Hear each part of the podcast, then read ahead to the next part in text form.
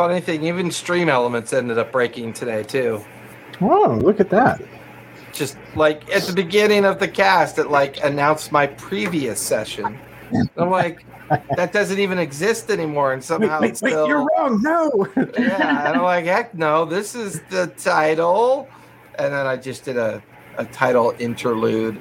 But we'll we're gonna go a little ways back so that um uh winter can be properly terrorized along with the rest of you. yeah. Um Nothing scary happened at all. the previous couple sessions, the team having survived the discovery of whatever these mental worm creatures are that were being used and the visual display of what happened to Mannheim, as well as the first attempt at trying to figure out Thane's Reach, how to get into it, what might be going on.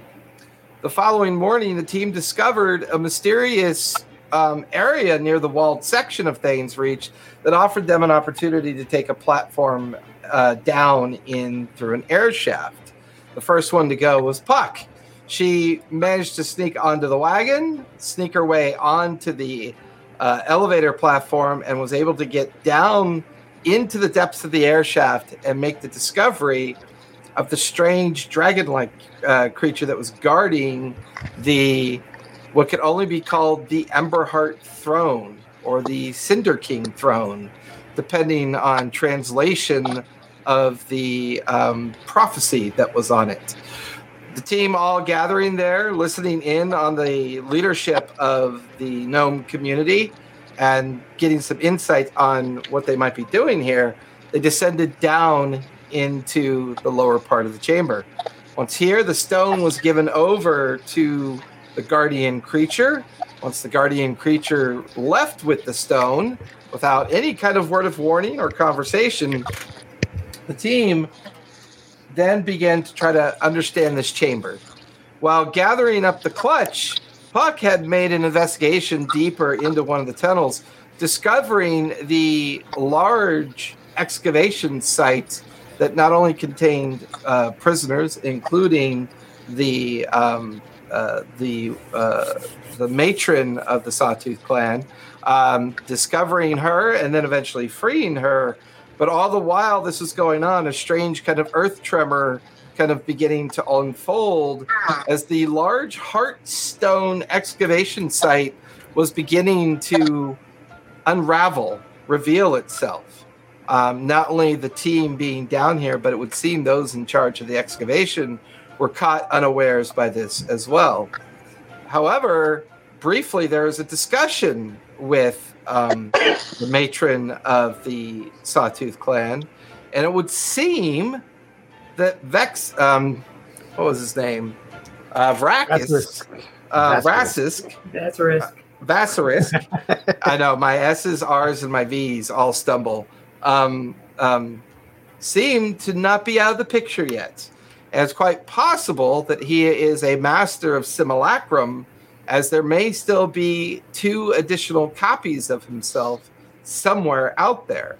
The team then began to escape the collapsing chamber and excavation site, realizing that this entire area was beginning to collapse around them. They made their way out and witnessed the entire destruction of Thane's Reach.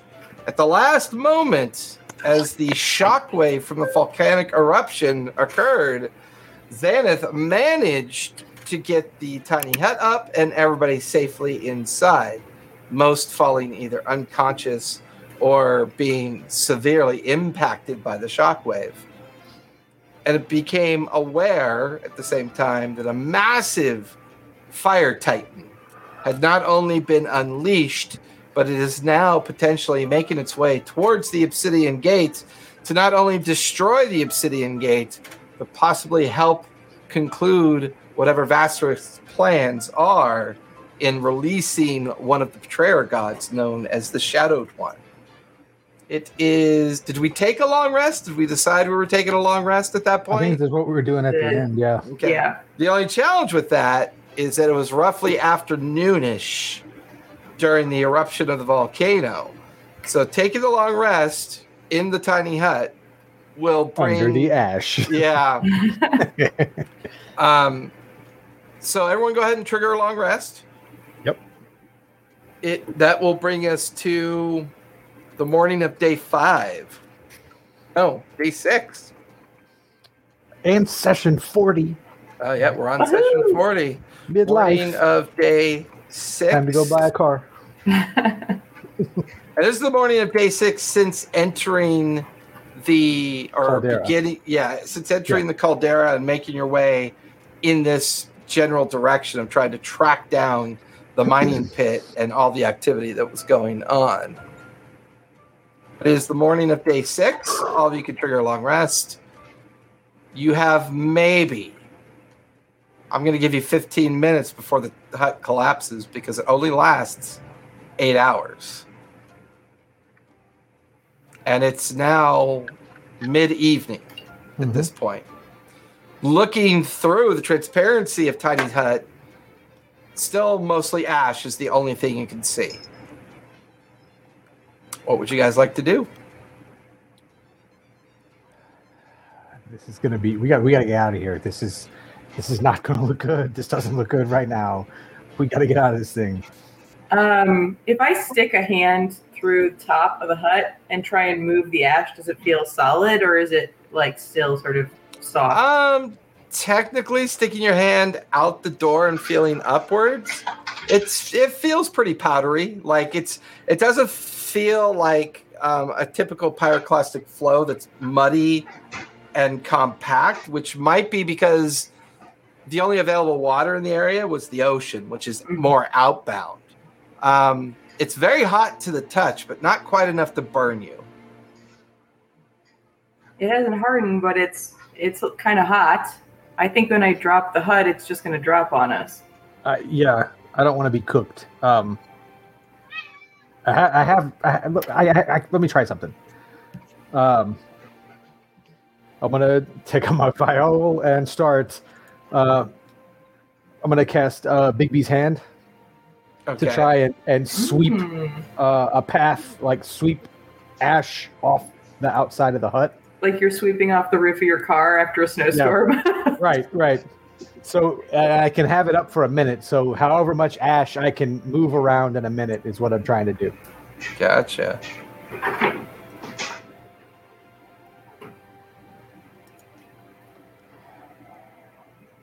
So I start playing, and the big hand appears, and uh, like push, I'm trying to push it off first, and then just start like s- s- swiping back and forth. Okay. So you guys watch as Earthen invokes Bigsby's hand, and the huge translucent hand kind of jets outside of the hut and begins to move back and forth with his movements. Uh, go ahead and give me sleight of hand with advantage since you are using a extension of the spell to do this. Okay. Ooh, I'll take that. That's uh, 23. 26. It's only a few Five, sorry, feet. five, yeah. yeah. that's it's only a few feet deeper above the height. So the height of the of tiny huts maybe about seven feet, and then three more feet up. So ten foot. It's basically a ten foot deep ash bed, at least to where you are, and you guys are slowly watching the hand knock the ash away and away until the hand finally fades but the entire area around the hut that it was able to impact is clear.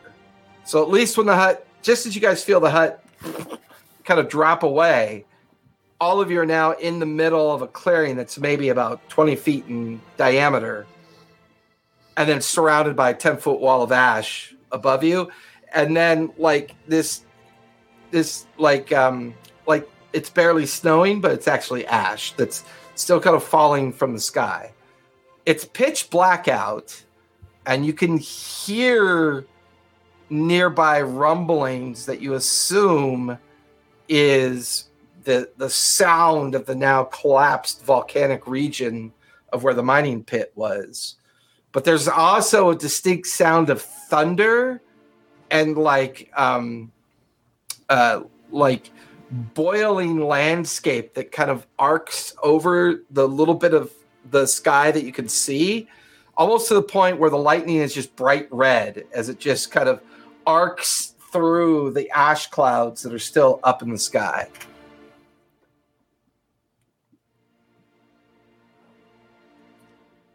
Holy shit.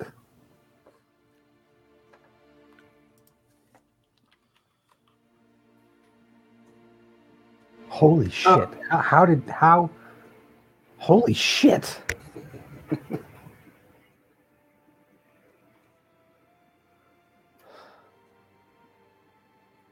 I Earthen activates the ring and just starts to fly up, trying to get trying to survey uh, if there's any anywhere that there might be uh, sunlight left or or non just not affected by this cloud that's currently billowing everywhere. Uh, normally you'd have advantage on this, but give me a regular one because you're at disadvantage due to the weather conditions. Mhm. So just give me a regular perception check. Perception? Okay. Oh, that's a nat 20. Ooh. Oh, what a way to start the night. Uh, with my advantage, that's a 31. Okay. I Um, mean, with my, uh, not advantage. your but my, bonus. uh, bonus, yeah. so from this height, looking straight down, you could see Winter, Xanath, Puck, Spot, and um, Punch all kind of in the opening that you just flew directly up from. The horizon is pretty much a firescape. To your right, in the direction of the bordered area of the caldera, off in the distance, you can literally see a titanic looking flame that is just moving off in the horizon almost like something 100 feet 200 feet tall is just casually walking off into the horizon away from the collapsed area of Thane's Reach. Whatever that mountainscape was is now completely collapsed in on itself. There's no sign of the the town at all. The fortifications, the whatever was built here is just looks like it's been vaporized, and then it all continued to collapse downward into this huge canyon-like recess that's just kind of swallowed everything up above. Where the boiling smoke is coming from is that an edge of the pit has cracked all the way up to the edge of the beach and seawater like a waterfall is now pouring in to this huge crevice or like this massive ravine that opened up due to the earthquake and is billowing out both smoke ash and steam just billowing out up into the atmosphere above you like almost like dots of red light out on the seashore the three or four dozen ships in the harbor are all now fully engulfed in flame. Just huge bonfires of the vessels. Um, no sign of anyone that you can see that might be alive. Um, the bluff and the beach seem to be the largest collection of ash, about a thousand feet down towards the collapse of where Thane's Reach used to be. It's mostly just burnt and shattered rock from the kind of like sudden shock of the explosion. But it is at least this section of the island looks changed. Like it's it's been changed. There's nothing left of trees, grass, or anything. It's just an apocalyptic, charcoal burnt, ash strewn wasteland all around you. If I kind of have my bearings about me, can I look back towards where the jungle and everything should be? Yeah, it's mostly just burnt landscape now. Okay. You think it was in that direction, but looking around, it's hard to tell for sure what direction is what. As long as you're keeping where Thane's Reach used to be, it Mhm. gives you a general idea where the edge of the caldera and the and the jungle landscape used to be, but it's all just gray ash. I'm gonna drop back down and report kind of what I just looked at. Okay. Um, did we do this? there's nothing left. It's it's even the ships in the harbor are on fire. And then there's this giant moving fire thing. I guess it's a giant. It looks giant from where I from where I was, moving that way. Is that what you saw? That sounds like what I saw. That sounds like the Cinder King. I. We didn't know. We didn't know. There was no way for us to know this would happen. It starts raining, and it's a hot rain. Ah, We have to get moving, right? Like we have to get back and find the anvil. well, we have the anvil. Here's Oh. Oh wait, what are we Yeah, trying to I. I scooped up the anvil on the way out. Oh wait, what are we trying to find? need. We've got to make the key. We got to make the key. Yeah. Um, and Matrone. Oh, uh, we put the key like, in the thing.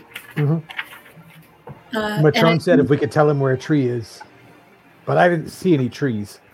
I, Yeah, the I tried to landscape look. looks pretty bleak. I tried to look where the where the like. I mean, I, I I think I know where the city used to be. There's there's nothing. It's a hole in the ground. There's seawater pouring into it. it it's. I think that's probably what's causing all this rain now. But I, I tried to get my bearings and turn around and see where I expected the jungle to be. There's nothing there. It's all. It's all on fire or black and charred.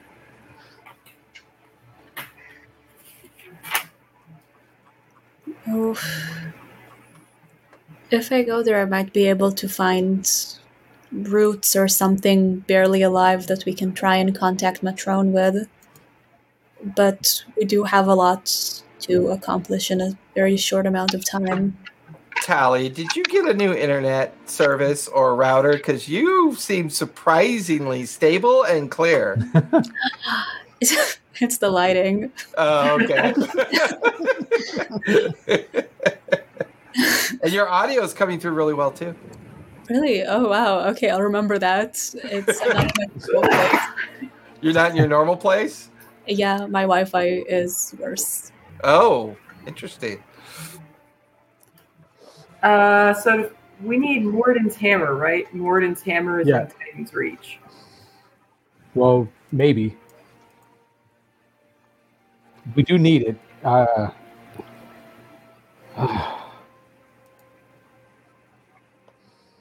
Oh, right. That's what it was. Um,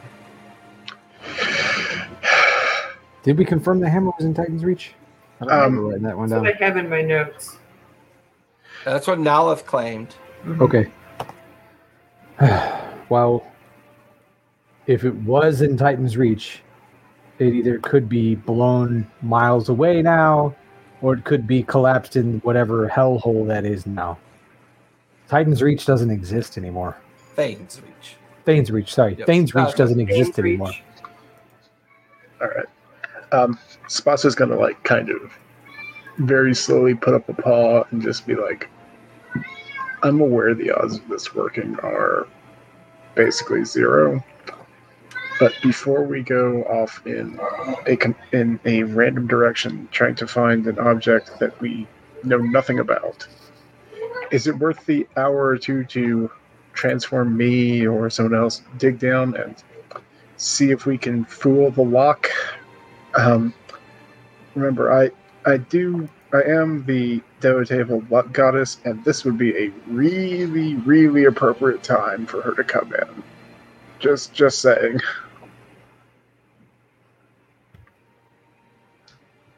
Well, if the if the anvil is in, if the hammer is in Titan's reach or Thane's reach, and the key, the lock is in the same direction, right? I thought the uh, the lock was the lock was was buried. underground. It's Yeah, it was it more got than likely buried in buried that. now. Isn't that where the hammer is now as well? Potentially. Or in one of the vaults that were maintained by the gnomes. I can locate an object, but only from a short distance, What's short distance? like 300 feet, I think.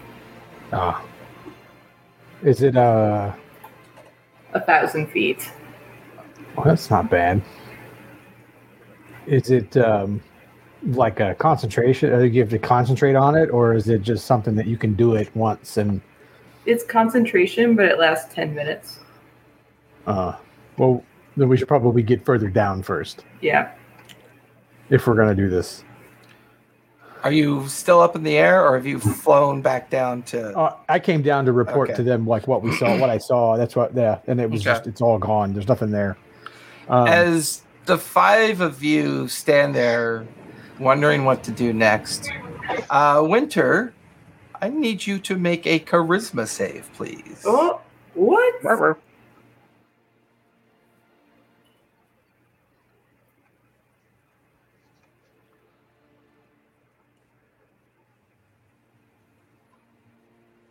Okay. Uh,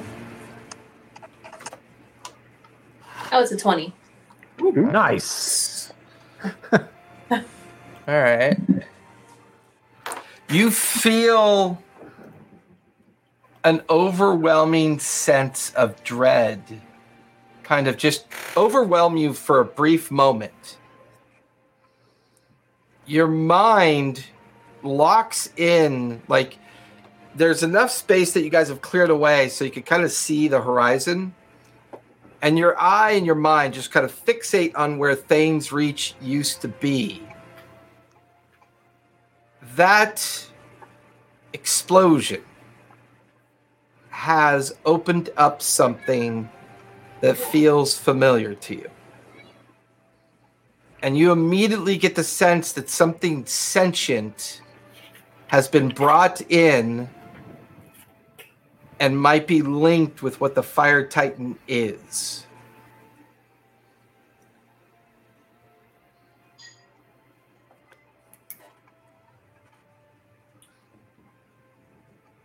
I don't know. I, I lost my train of thought listening. I listened to the whole thing and then didn't even know what to say after you. Um, I mean, you can just tell everybody how you feel, you know, and let them know, or you can just keep it to yourself. It's up to you. I think I'm going to keep this one to myself because I don't really know how to react, if I'm being honest. That's fair. That's good RP right there. Would we notice uh, a reaction? Just Not with that 20. No, she's Not with- okay. composed. Yeah. She's very composed. And that brief psychic burst that tried to overwhelm her didn't. So she's, as far as you can tell, she just seems to be concerned about the environment and waiting to see what the team decides to do. Yeah, because I don't, I don't know how to react. I'm Yeah. thinking and nothing's coming. Love it. would it. it be would it be worth trying to go back to the mist if we can figure our direction towards the mist? Do you think it would be worth going back towards the mist and see if we can't find uh, whoever that was trying to hold up the giant stone? I mean, he's the one that told us to deliver the thing to the guy, and then they just bolted, right? I mean, you see my distaste for uh, divine beings now, right? They're just we're freaking tools for those guys. It's, I feel like a tool.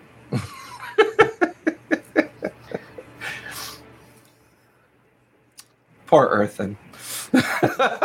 There was a reason for releasing him, but I don't know what it was. That it was it just that he was being tortured, and that the gods wanted to release him. But then, what was the plan? I mean, why? I don't understand why we weren't warned. Can I uh, do I an mean- insight check on Naleth as she's like listening to us talk? Sure. I think we've been tricked a lot, and I just kind of want to see if I can read her at all. Go for it. All right. It's a three. Yeah, she's So- clearly lost in thought. Hard, almost impossible to read. She's staring off in the direction that the Sawtooth clan village would be. And I mean, it's very far from here, a good six day journey. But she's like staring off in that direction, watching the the, the the glow of the fire titan disappear over the horizon, like barely a dim light now, as it's moving, you know, off into the caldera. Um, she just hard to read.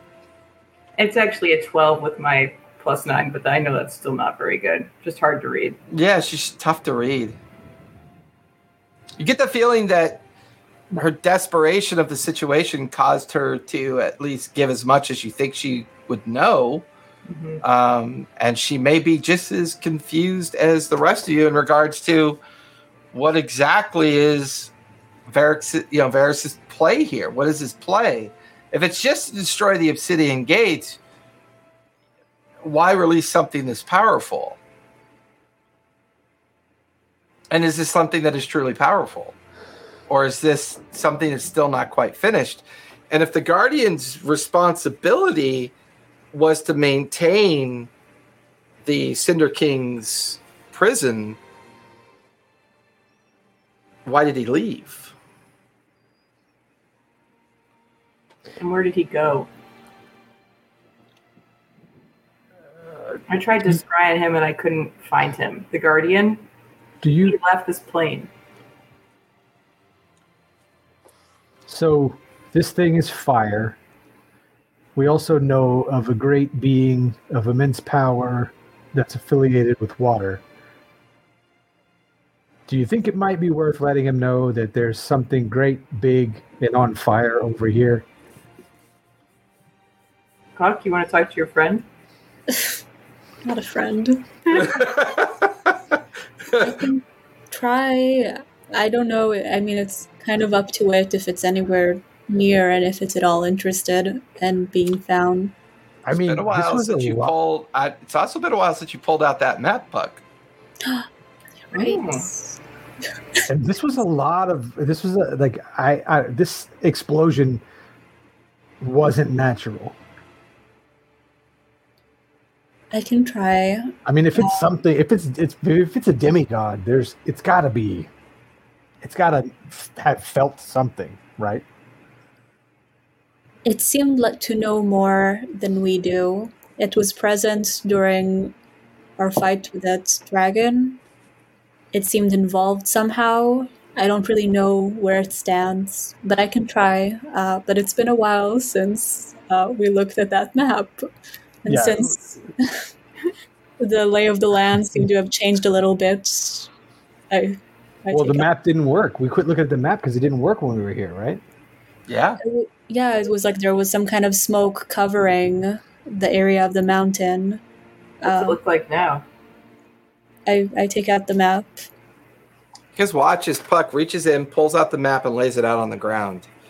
Um, as you lay it out on the ground, the entire surface of the parchment is a swirling form of energy.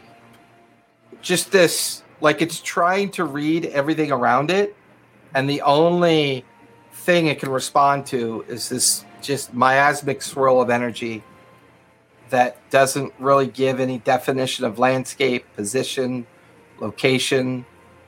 It's almost like looking at a blurry picture. Uh, can I try to attune to it in any way or focus on it in any way? Give me an intelligence save as you do that.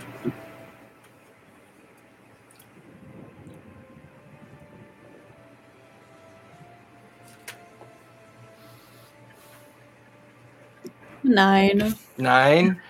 You try to focus in on it and see if maybe something has happened with you or somehow maybe you mistakenly became unattuned from the map. But as you try to focus in on it, no, it, it doesn't feel doesn't feel magical anymore. Oh no. Okay, I'll I'll put it aside for now. what what happened with the map Something's wrong. It's it's just it's not working.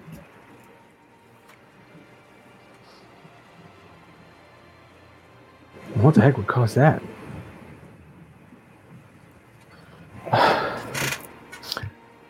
Maybe maybe um maybe if i use the sword the, the thing that the sword does we can get some extra information about our giant waterbound friend. Uh maybe not friend, the giant waterbound guy. To see if we can convince him, see if we can find something out about him to convince him to come here. I don't like the big giant fire thing, and I want to put it out as fast as I can. And I think that's the nearest source of something that seems possibly big enough to be able to do that, right? That sounds like a solid idea. I mean, I it registered on the map as a as an island, right? When we were back on the boat, wait, that seems so long It, ago. it almost re- it registered almost like a small like a like a cyclonic hurricane yeah, yeah. With a small landmass in the middle of it. Um, well, I guess Draxelhaven or Draxelhaven's pet was our leading theory on its identity. I think Draxel Grix was his name, right? Uh, Draxel Haven was the city on his back, I think, You, you are or the supposed city on his back. Um, uh, Xanath Winter, you two tend to be pretty attuned to magical forces and uh, divine vibes. Anything going on? Uh, do I? Can I do a vibe check? Am I? Does it feel like there's a lot of magic in the air, like there was when we were hanging out in the mists? The primordial crossroads where you guys came out of the mist felt uniquely divine and uniquely kind of like magic. This right now you just feel the opposite. Like there's some innate magical feelings you're used to having, like awareness, primal sense, a sense of just things that might be nearby. It just kind of feels like static. Just an echo chamber. This feels like dead air to me. There's nothing going on. Well, there were, there were a whole bunch of people here that are not here anymore, so dead air might be a great choice of words. You are a cleric, aren't you? Come on. I there is something wrong here. I mean, just not to state the obvious, but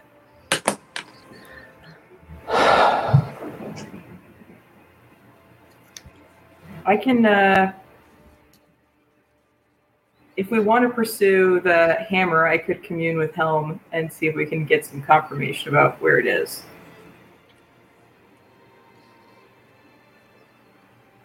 Um, I, that sounds like a great idea. I hope Helm can reach to us right now because we kind of need all the help we can possibly get.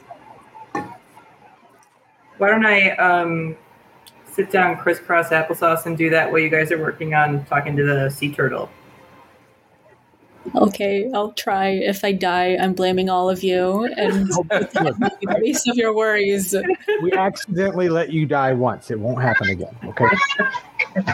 Spot will kill me before you die again, okay? Uh, I know you can't see it, but just flex my talons. Uh, then I'm going to take the sword and try and use uh, Legends lore on Draxelgrix. Okay. So I'll I'll kind of like if I need to kneel down and uh, put my forehead on the sword. While you're doing that, Earthen, and Xanath is beginning to attempt to communicate with Helm, what's everybody else doing with their time? Like, I think Spot's more in shock and kind of working on autopilot more than anything else. And like, the only thing they can really think to do is to just try to restore some sense of normalcy. Is like, okay, there's people here. We're kind of we're in a really terrible situation. Let's at least get some food in their bellies. So I'm gonna try. Ah. like, I, I don't mean that in like a, a, a Yeah, he's str- he's got a stress cook. yeah, pretty much. Like, like fuck like the only thing i can do like you know I, i'm just a uh, a monk I, I you know my gods don't really like talking to me but i can at least make sure that like the survivors aren't uh, are uh, have food and water in front of them so it's like at least do a little something I like that actually. Um, and I feel like you've been doing this enough that we've decided you've become proficient in cooking. Um, we'll even say you have a a field kit that you're kind of using as your main tool.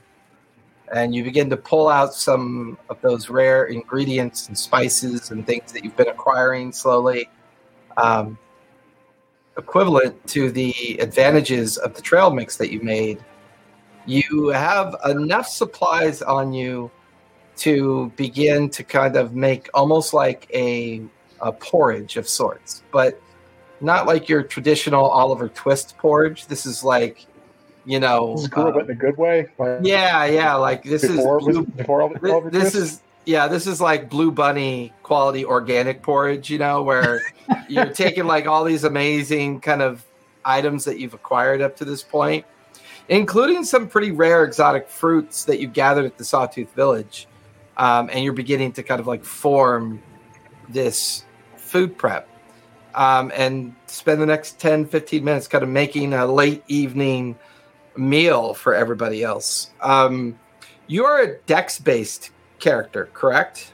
Oh yeah, very much so. So now that you're proficient in cooking, uh, we can now use your dex abilities versus your non-proficient uh, proficient abilities. So go ahead and give me a sleight of hand for starters. I'm doing all this on laptop, so there it goes. Ooh, that is a 32. Nice.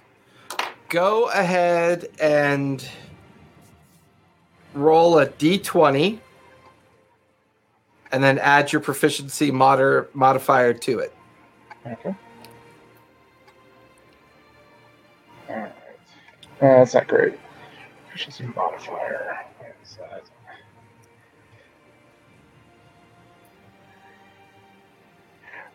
Just out of curiosity, because I'm not used to looking up, uh, where is my proficiency modifier? Like, where is it that? should be near your Oh no, I see it. Proficiency Yeah. plus four. That's a seven. seven. I only go. I only roll a three. Without having a proper area to prep, it's it's a bit of a challenge. So instead of a d12, roll a d8, please. All right. D eight.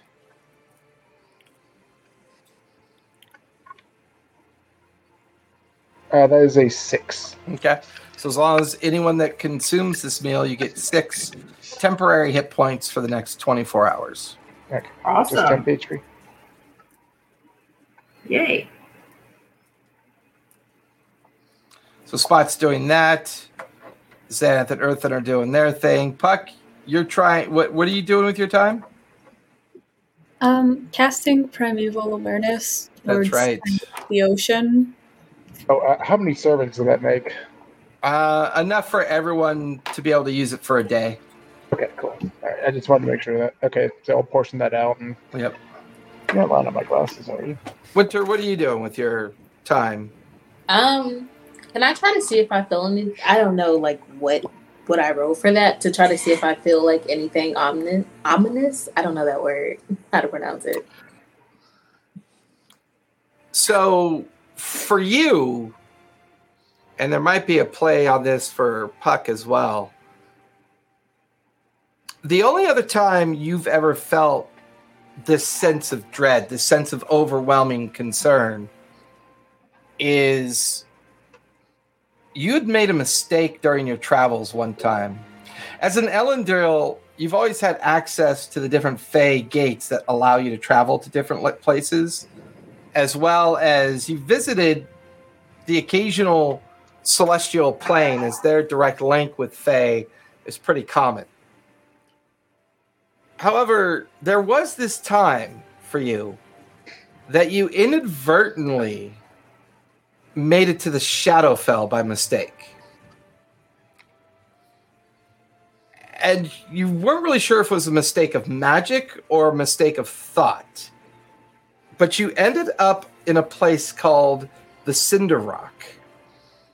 This huge fractured mountainscape that was said to be home, uh, said to be the home of some pretty nefarious creatures of the Shadowfell. But when you had arrived there, it was strange. It was completely devoid of life. There was no sense or sight or any kind of view of any of these creatures that you've heard of that should live here. The only thing you remember seeing before you fled was a strange looking individual near a pool of energy.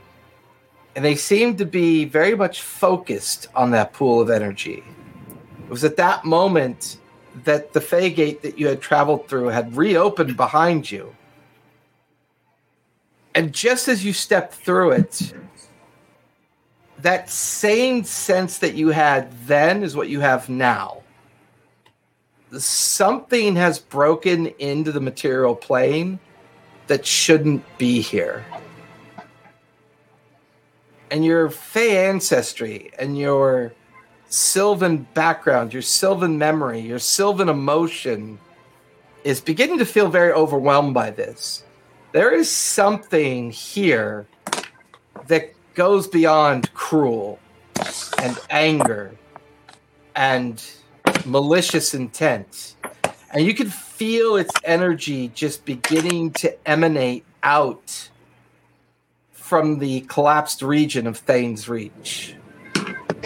Puck, it's at this moment that you cast out your primeval awareness. I need you to make an intelligence save, please. No. Intelligence is not great. Oh, okay. Um, 17. 17. Earthen, as you focus on the sword, what are you you're trying to understand Draxelgrix, the I'm great trying to. beast? Well, my intent is to get more uh, more information on him to assist with Puck's um, reaching out to him to if we can. She's not a very convincing person sometimes, but if we can convince him that you know, That's just Sometimes, fucked up, sometimes. Holmes. Say it to her Fucked face. up. Whoa! hey, coming from like the most persuasive guy on the team, I mean, I, I want to. Hey, To uh, her face. I, I, when I hear that, when I, I just kind of hear uh, the tone of his voice, I'm assuming I'm just kind of bent over my my cauldron. I just want to reach over, like not even look at me, either smack him in the back of my head with my uh, with my offhand or my tail, whatever's closer. You feel a, a tail like smack you on the head, and you get that look from Spot like manners. That is my crime friend you're thinking about. yes, you're great I've at crime. You're terrible at lying about it. I love the Nothing like being in the that middle of the apocalypse and having a family spat. I love the idea that Kurt was talking to the DM, but but Spot could sense it and smack Earth. and you your mind earthen is lost to you for a moment you start thinking about this draxelgrix and what it must mean and the sword begins to reveal a story to you it feels like the world is very young and it is consumed in hurricanes and storms. For a brief moment, your mind is fixated on an area of ocean that is being obliterated by the largest hurricane you could ever imagine visualizing in your mind. And then a sudden shockwave of energy almost similar to what you felt yesterday, only this is uniquely waterborne, expressive into the ocean. And when it happens, you're watching this fog and mist begin to form. And in your mind's eye, you're watching as a dozen shattered islands begin to appear and then immediately get veiled in a mysterious cloud bank.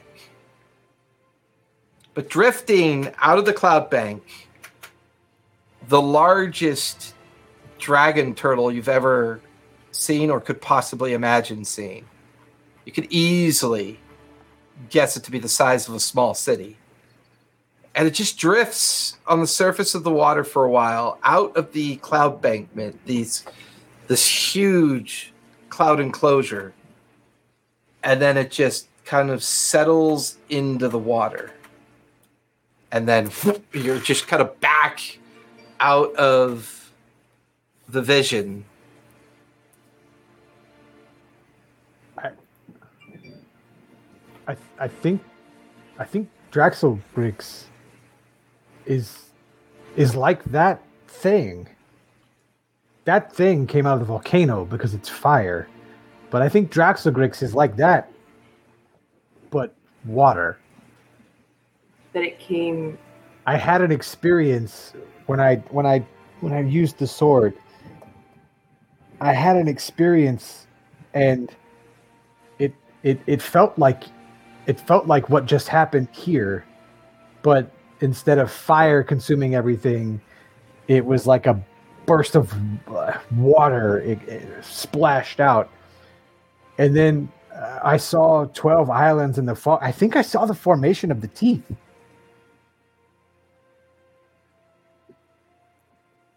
Whoa. but Draxel Grix came out it was a cloud there and and and this giant dragon turtle came out of the cloud uh, not flying on the water but came out of like the fog cloud and kind of sat there for a minute and then swam off Did it feel distractive like this one? Or like we might have a chance to get some help from it? the explosive force yeah i mean it, it felt similar but it wasn't fire consuming everything it was it was the shockwave feeling the last thing i felt before i blacked out Then it might have some kind of connection to this.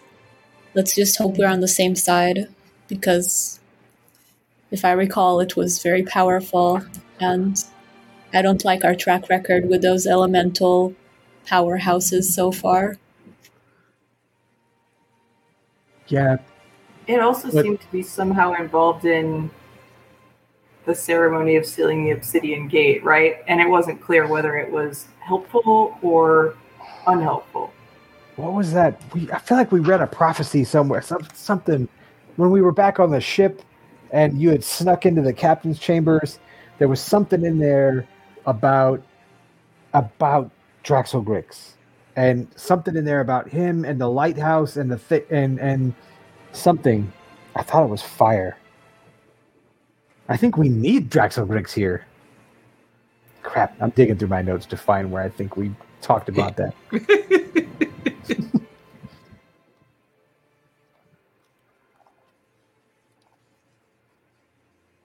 I know we talked about when we because when we were looking at the was this? it was when we were still on the boat. We were st- we weren't even here the island yet.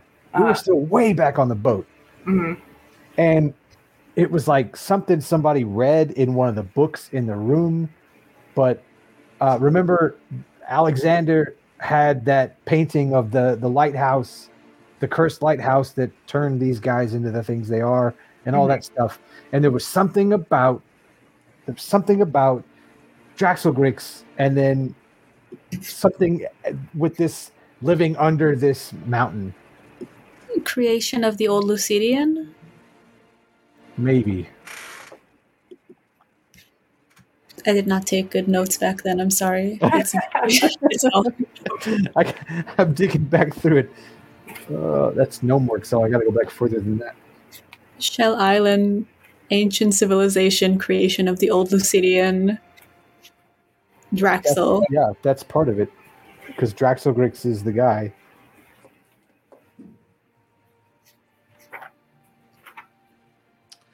Oh, I love this kind of storytelling.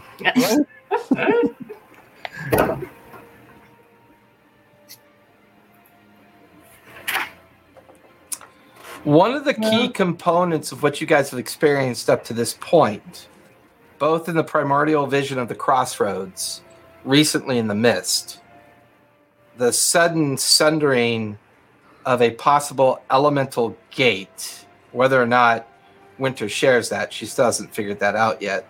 But the way Draxel Grix's vision was revealed to you, Earthen, and the age at which it took place, these are all creation experiences that you're having.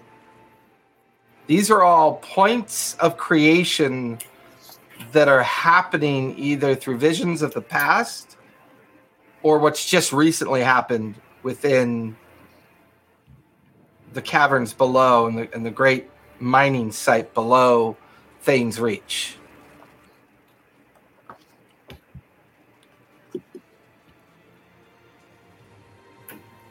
This. Are are we in the midst of another creation myth? God, I hope not. That's never a good place to be.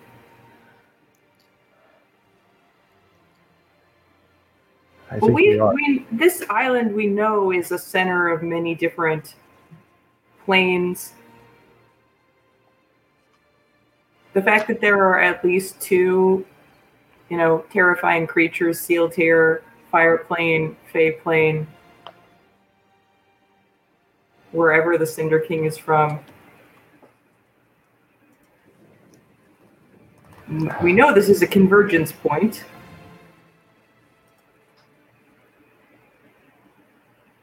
The lighthouse curse was on Dragon's Breath Island, inside the teeth.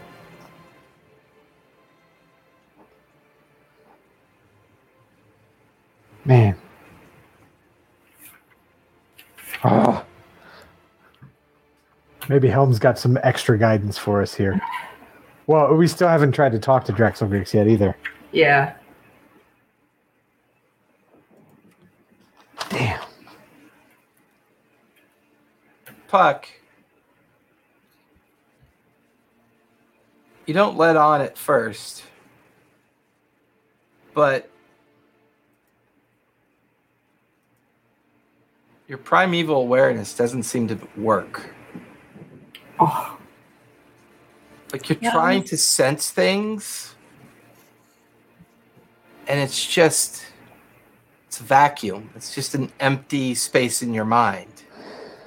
Where normally you could pick up on these sensory feelings, it's not there.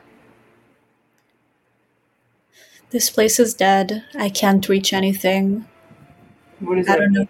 You can't reach any, like, you can't sense anything? Nothing is coming up. I don't know if it's something wrong with me, my map, everything, or something about this place, but every time I try to reach out and use my usual sensory, it's just, it's silence. Is it because we're not near any water? I mean, everything's all fire and burn and ash around us. The ocean still is only a few hundred feet away from you. You're up on the bluffs. Yeah. Shit. I'm gonna try and make myself useful and look for some trees from a Tron, because I, I don't know what I can do. Give me your survival check as you begin to fan out from the campsite with a bit of a despondency. Are we just climbing up the ash? Well, it moves and shifts out of the way it, pretty right? good. Yeah. Um, I would imagine, though, if you're going to continue to do try your commune, Xanath, at some point you're going to have to settle down, you know, and focus on your commune. yeah. I'm going to sit in the pit. Okay. Uh, I got a 25. For you, Puck, it seems that the bluff is where all the ash is collected, and you and Punch are able to push through it up until the easement of the bluff would normally run down in the direction of the roadway, and here the ash isn't as thick. Um, it's for you, it's chest high, um, you know, because your tiny form, you're pushing through it and like moving everything around. Um, the jungle scape is nowhere to be seen, at least not near the edge of the caldera. Um, there is a straight from your vantage point as you get further away from the campsite to look down towards the hillside that would roll down towards the old walls of Thane's Reach. Um, you get who did I lose that? That was Xanath that time. Yep. She She just must have sent a, uh, hotkeyed. The the no, uh, she sent a message on Discord that uh, her computer crashed. So Oh, how funny! yeah, That- IT that's- bugs are. I mean, well, the it- IT it- bugs are out in force today. I was going to make the joke about uh, that being tied to her communing with Helm. Her God snatches so her hard, you, you you went extra planar. So, Puck, as you sit there with Punch, you're kind of absent-mindedly scrunching his ears and kind of looking down. To your left, is this whole new canyon like area that's come into existence where the ocean water is like pouring down into it like a waterfall and it's causing this huge ejection of steam clouds that are mixing with the smoke clouds of the volcanic eruption and that's where the storm and rain are coming from. That's when you the rain is hot but not painful to the touch and it has a very salty kind of taste to it which tells you it's definitely ocean water that's kind of like vaporizing up in the air and then turning to rain droplets as it falls back down. The horizon of the caldera to your right is the fractured kind of rise of it boiling over with smoke and the occasional red lightning kind of coursing through it. The collapse of Thane's Reach has created this mo- this just huge canyon. Um, you see no sign of people, but strangely enough, near the edge of the right side where you remember the air shaft being, not sure how or why. I know why because I rolled incredibly well. Um, there is one tree standing, a single tree that just it's and it's strange because it's it's like it's kind of like you know those apocalyptic landscapes that you see but something wearing a really bright hawaiian t-shirt off in the distance you know just kind of standing awkwardly out in like a very drab and rundown landscape. But down by where the old air shaft was which is now a collapsed section of the edge of the canyon that's now newly formed is a tree still intact but it's leaning slightly over the edge of the canyon, like maybe the ground had eroded around it, and it just hadn't collapsed down inside the canyon yet. Xanath. I feel like that description of the tree was a description of our party, though. Bright, colorful guys in the middle of an apocalyptic landscape. so, Xanath, your commune. Yes. What questions are you reaching out with? So I think uh, I will um, sit down and set up my shield and my my little symbols of hell helm. Um, and the first question I'll ask is: We're seeking um, we're seeking Moradin's hammer. Is it in Thane's Reach? You hear a very loud metal on metal sound, like a hammer meddling armor, signaling signaling a positive response. Okay.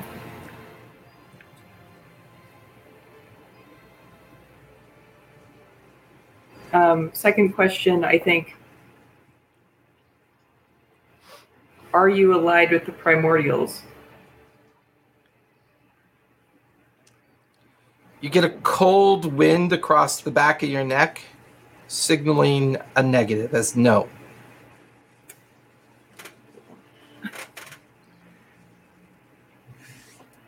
Are you allied with Kord?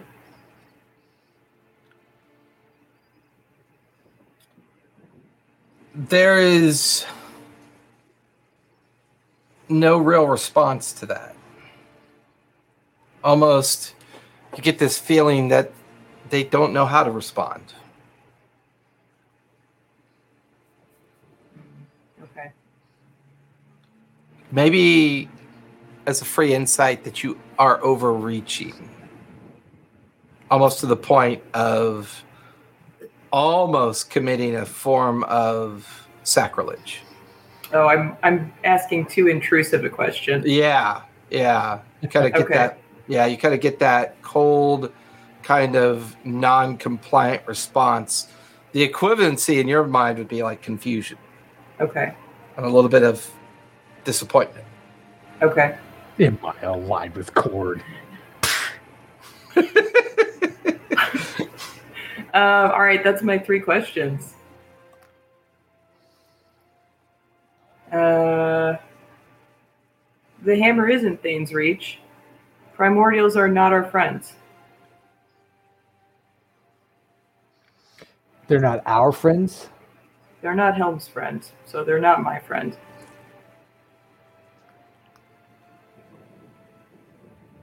I don't think I'm Helm's friend. You're not I'm Helm's your friend. friend. I don't think I'm Helm's friend. Kept smacking Look, him in the if- back of the head with my If Helm was again. trying to Not shoot me down, I would be here trying to stop it. Okay. Helm's purpose has always been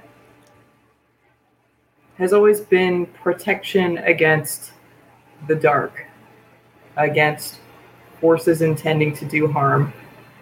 He's a protector of you know, of women and of children.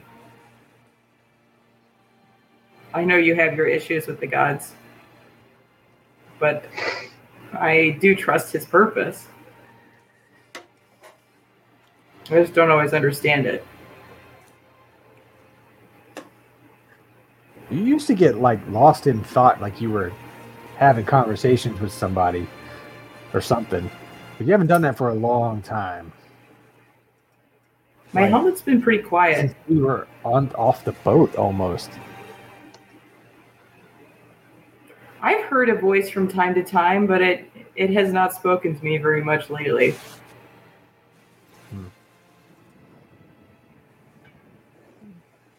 Uh, did we catch Puck before she took off after the tree, or No, she just went searching. where? The heck? Where did did Puck get buried in ash? Look! See her- You can see her- yeah, you can see her little footprints and Puck on the very like hundred feet away from the campsite after you got out of the deepest part of the ash, seeing all this. Now you can hear Xanath and Earthen kind of yelling for you, wondering where you went. I found a tree. No way! The one tree. Is it on a hill? we can call Matra. Ha! Caught the Don't scream reference. Tree on a hill. One Tree Hill. Hmm. Um, Yeah. I tried to reach to Matrone through it, or did we have to connect to Matrone again? I think we had to tell him what it looks like. Ooh. oh, is that Um, me?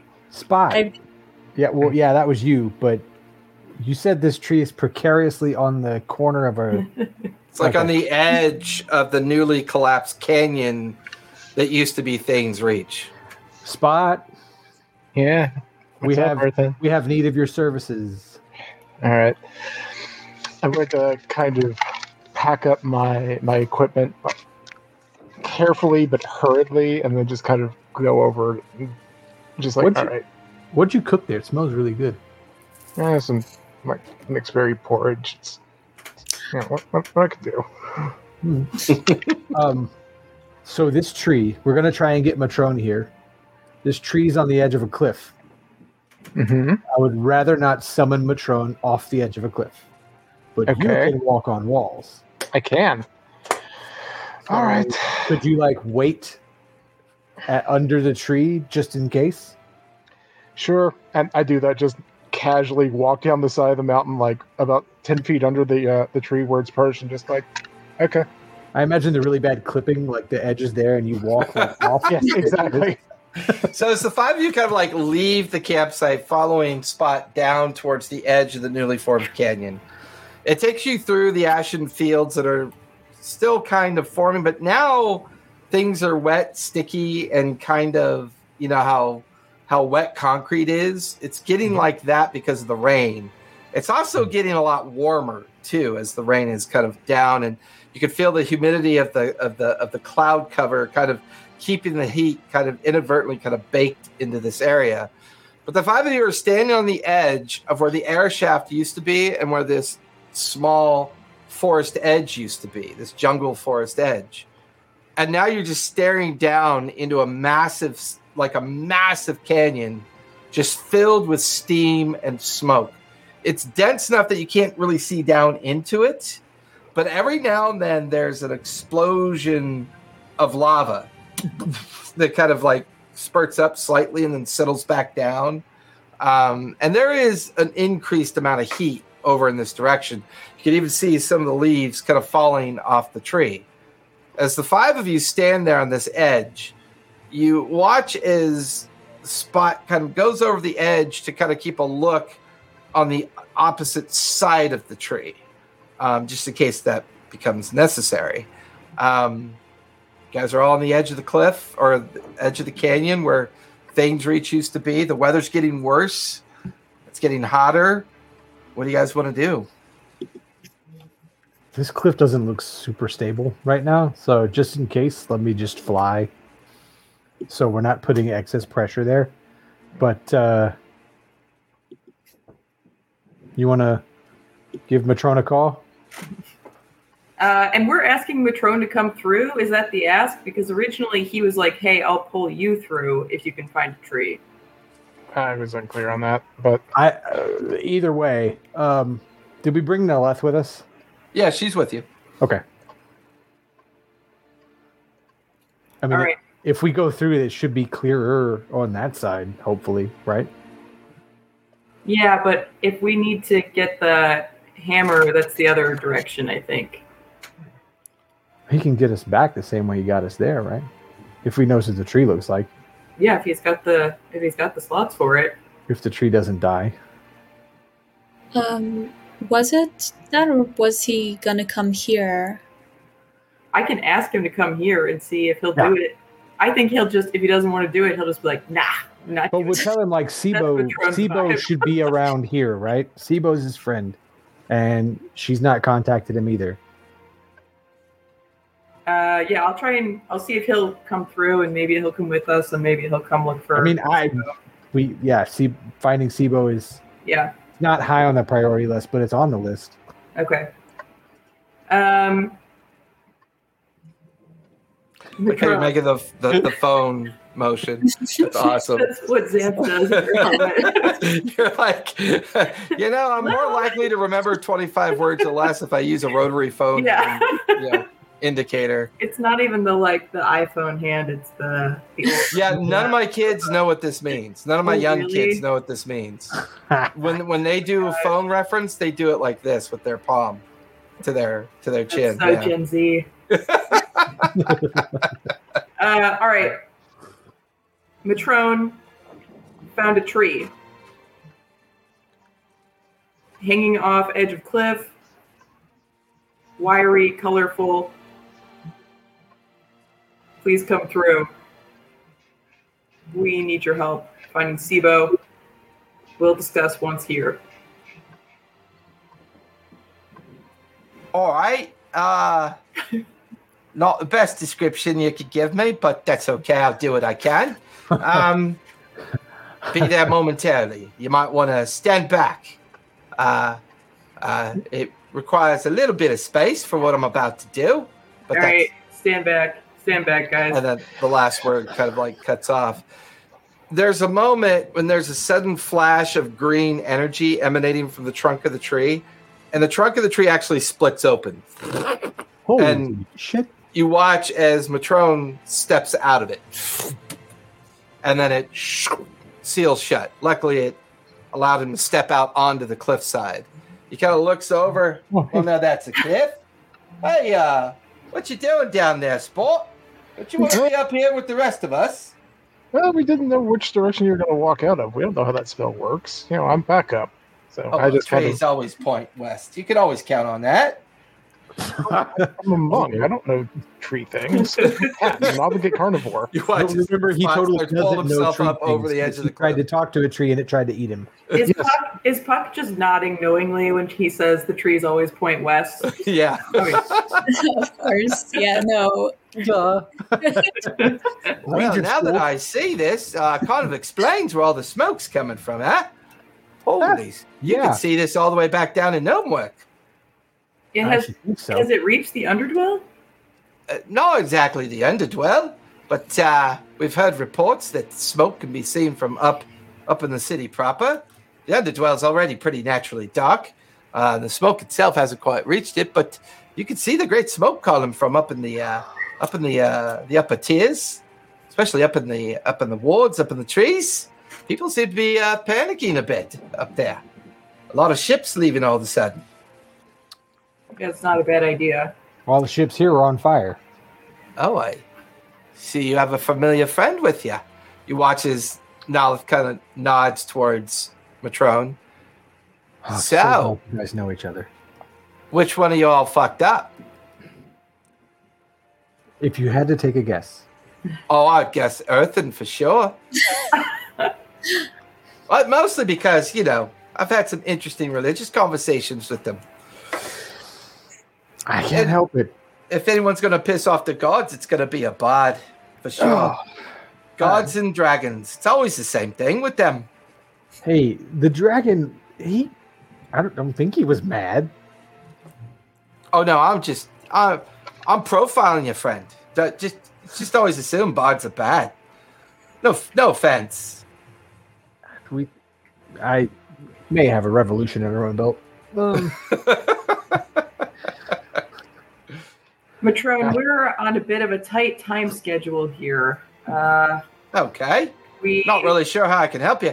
Other than the fact I can get all of you back to Gnomeworks if you want to come back to the Underdwell. Were you able to get in contact with Sibo? No, I'm just kind of assuming she might have been caught up in this explosion. She might be dead. If she was on the other side of the caldera, she might be okay. I don't know. But I haven't really been able to get through to her.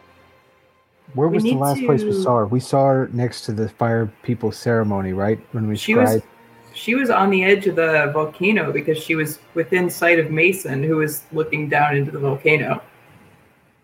but not the not the mining pit though. No. No, like The the, actual volcano was- volcano. But the volcano was a lot farther away than where we are, right? Right. If I remember the map right, the, like we were at the the left north. She was West- over at Yeah. Lava Worm Reach, is where she was. Yes, she's likely maybe was not affected by this. Or, um, um, she's affected by something, but maybe not by this explosion. The only thing you remember her saying is she was heading towards Shadow Peaks after Lava Worm Reach. So she was going all the way to the other side of the caldera. Yeah, But we and think she we're- was at Lava Worm Reach when she talked to us last. Possibly, yeah. Okay. when she stopped talking to us. Yeah. Well, I don't really know for sure if she's still alive or not, but if she's at Lava Worm Reach, I can assume that she was far enough away from this to not have been affected by it. I just don't understand why she's not responding. Uh, Pu- Pu- maybe Puck. Uh, remember, maybe this has to do with why you can't reach out to anything around here. Why the map doesn't work. Maybe that's why. I don't know. Maybe that's why it doesn't work. Messaging it. I, I don't know. I, I don't know.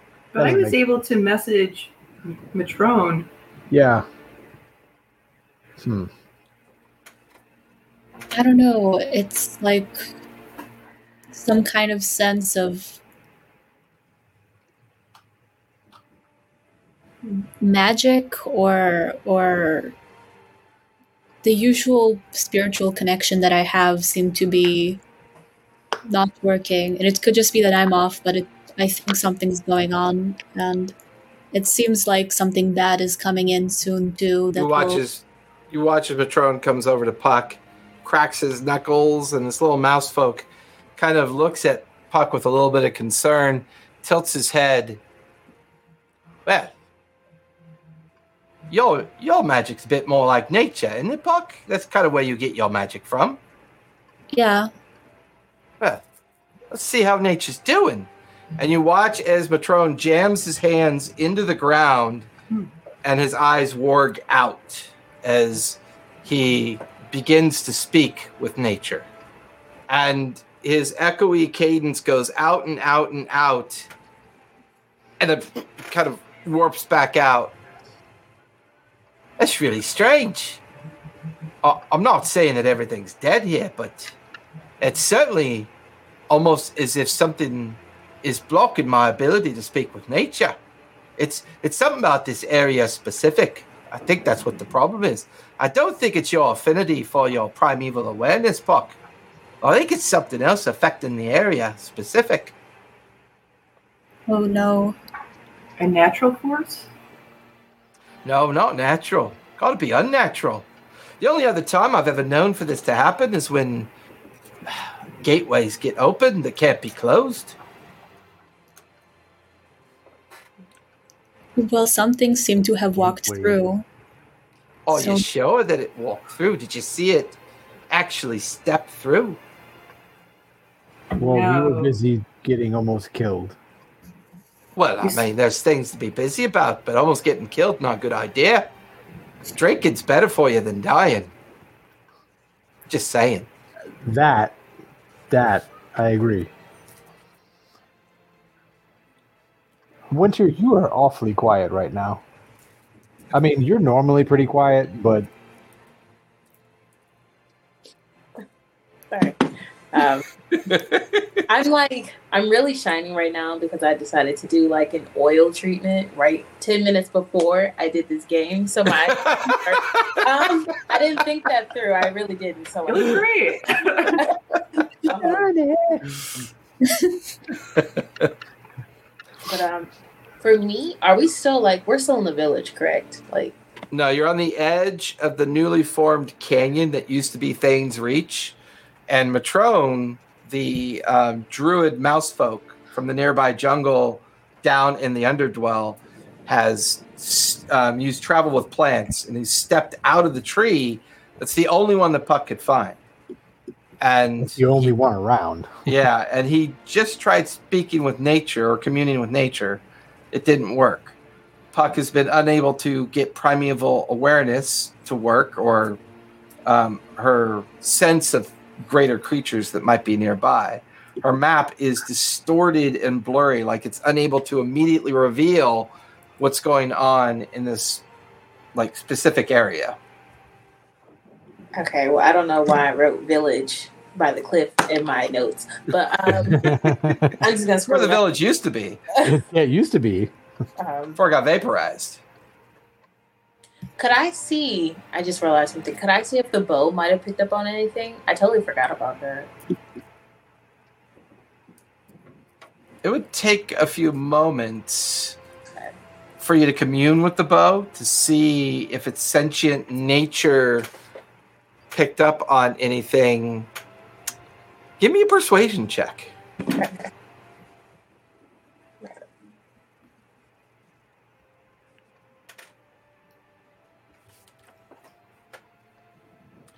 How's it almost an hour and a half already? How's this happen? I swear, this is one of my few groups that I feel like the time goes by way too fast.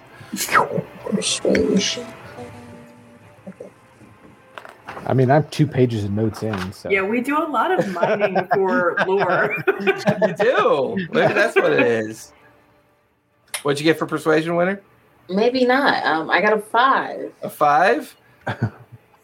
yeah, you don't get a sense of connection. Just that from time to time, that sense of like something else is here. There's there's a presence here that you've only ever felt one time before, and you're feeling it again.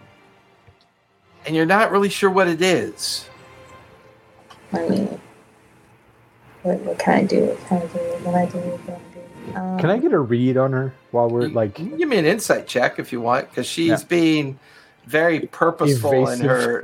no, she's not being evasive. She's being, um, I would describe it that she's being distracted by a memory, by something that concerns her, and she can't quite put the two pieces together. With my bonus, it's a 19. 19 she's distracted she's she seems to be thinking about something that has something to do with what's going on but she just doesn't seem to remember what the occurrence was but you pick up on the sense that this environment is having an effect on her you just hard to know for sure You're not going to start speaking in tongues again, are you? Who me? Yeah. when we got in the mist that time, I don't know what you were saying. You were you were speaking in tongues. Like everybody else looked old or young or like babies. Spot was the cutest little baby cat you've ever seen. But you were speaking in tongues and you just like, oh yeah, and disappeared. And we're like, what are you talking about? And you keep looking at us and you keep saying, and we're like, I don't know what you're saying. And then you walk off again. And Was then this- finally, we got next to the giant crystal thing, and then you started talking, you know, common again. Was this in the session that I missed? Oh, okay. Probably. I was gonna say I hear that in my notes. Um, I were speaking blah, in blah, blah tongues in when we were in the when we were in the misty stuff. okay. That was like the the connection with the Feywild. Matrone o- overhears you talk about, and, and Matrone goes, "Where were you exactly?" We were In the mists? Yeah, we have we have a map, a rough map of that area, right? Like we Yeah. had her map, but we had a map of the area, a rough map of the area, I think. But we were in the we were in the mist, the the, uh, the Misty Vale The down Misty there, Vale, the, yeah, yeah. the bottom of the caldera. Yeah, Yeah, Well, we went to the Misty the Vale. I mean, we tried there? not to go. We didn't want to go there. Spot jumped on the back of a giant, like, weird stone dragony thing, and it flew into the Vale, and we had to go in after him. you had to go And in then we got in dragon, there. or you had to go in after Spot. In, in fairness, I, I had jumped off of, you know, um, Yes, you Drake jumped alley. off of Uh, I was trying to intercept Winter. Um, it made more sense at the time. Oh, imagine that happens a lot to the five of you. It always way- makes more sense when it's happening. Either way, we went into the Mist Vale and we actually got to the center of the Mist Vale. But while we were in the Mist Vale, we saw a bunch of weird shit, some naked gnomes walking around singing songs, uh, uh, a satyr that kept popping in with various degrees of elegant clothing on. And then we saw this great being underneath the giant stone with all the silver threads coming out of it. And he was standing there like like holding it up like he was in pain and all this stuff. And he told us we needed to give the piece of stone that we got to the guy that lived in the hole down there, who, when we went down there, was a dragon and covered in mind leeches. And we got the leeches off of him. It was really cool. You missed out. You should have been here to see it. But when he turned not dragon anymore, uh, he turned into a human ish thing. Uh, Uh, I gave him the stone and he disappeared. He said, what- Where'd you get that? And then boop, he was gone. what exactly was the stone that you gave him? Um, that's the part I'm missing. Oh, sorry. The uh, the rebirth stone. We got it when we broke the the fight at the obsidian gate when we sealed the gate. That's fascinating. Uh, supposedly the wild mother popped out and this flower opened up and there was a stone there and I touched it and I saw the vision of the dragon guy in the hole and yeah. Well, I know a little bit about a myth called the Shadow Keeper.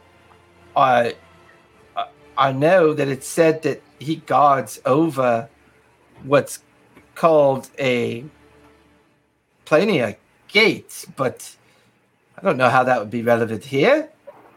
And this this being was holding up a great rock, and you were seeing all these visions of things. It wasn't a rock. It was the uh it was oh shoot, what was the name It's of the creation heart, Yeah. right?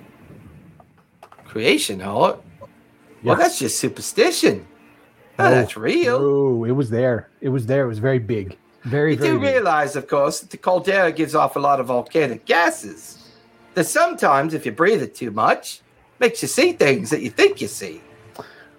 Would you like to journey back there with us? I'm more than happy to No, go and try and talk to that big guy again. Huffing Because volcanic was- gases is both illegal in most areas, and you probably really shouldn't do it due to your mental health. You tr- are you trying to tell me this is illegal in Gnomeworks, the place where everything is legal? Let's sell giant war machines to people that are I mean, illegal I'm- to buy. I'm mostly just suggesting that maybe you shouldn't breathe volcanic gases. Not much of a choice in a volcano. Well, yeah, quick question. could you could not go in. I'm just saying you could stay out. Is the Shadow Keeper called Erebos? Does that name mean anything to you? Uh, Erebos is one of the many uh, myth names that's given to it. I think the Erebos name is the um, the human myth. Okay. Um, Erebos is who we met. Oh, well, now you're just now you're So just joshing. Erebos, Look, come here. You you did the thing where you where you read the plants. You want to read my mind? I'll No, open it uh, up to you. Yeah, I really don't want to touch your brain. I'm sorry, Puck. You said you had something for me. Oh, well, our questionable experiences aside, it was real, and we are under a very bad deadline. If you recall, when I died, there was a sense of something inside the mountain that I was sacrificed to. Yes, I I remember that conversation. Have you sensed anything changing other than the explosion. It seems like it might be coming soon. So we really need to hurry and kind of unfuck the situation just a little bit. Um, Well, need I mean, I'm not really sure how I can help you other than I could take you all back with me. I mean, this kind of looks like a natural phenomenon to me. I mean, Oh, uh, can I roll insight? Because this seems bizarre. sure. Yeah. I mean, you guys got to realize he's a druid in a jungle and he's comfortable there. He's not an extraordinary adventurer. He's just a druid mouse folk we're not here. to, you know, was, was, was doing charity cases for the underdwell. That's a This 28. is the equivalent Yeah. of telling a very secluded tribal existence that the earth is round, that planes fly. I mean, he's what'd you get for your insight check? 27. Yeah, that's how you feel. It's like he's disconnected from your experiences. Okay, okay, okay. Come here, come here, come here. I'm gonna pick him up and I'm gonna fly up in the air and point off in the direction of the fire being. Right? I, I mean, You see that, right? yeah, I can see a lot of flame on the horizon. That's not flame. That flame is moving. It's alive. That's because flames burn and move. I no, mean, no, no, no, no. That flame is alive. That flame, that flame hatched here, and that's what caused this. Nowhere else is there flame. Over there, outside of the boats, over there, there's flame. If you don't mind, And can you it's put me down, please? Just put me down. You just let go. No, set me down would be preferential. All right, if we're, if we're gonna be literal, I'll start being literal. So I fly back down to the ground and set him down. Might be the first literal thing you've said for the last 20 minutes I've been here. Hmm. No, I don't. I'm not casting it aside completely. I can't get a hold of Sibo. Nature here clearly destroyed by whatever happened. And I'm granted I'm going to suggest that what you believe is what you believe. But what do you want to do next? What's do you have a plan? Is there a thought process here that you have? Well, Just we thought. Out of it- Go ahead. out of uh, curiosity, because I don't remember if we tried last time. Have has anyone tried to contact Caliban recently? The Denver gnome? Like she might be Mhm. willing to, at the very least, listen to us or help us out. Do we? I, do, I can contact Caliban if we want to, but I think she's at. If she's alive, she's at Shadow Peaks or Lava Worm Reach. Okay. We need to go to Titan's Reach. I can remember if she was with uh, Sibo or not. I think she's with Sibo.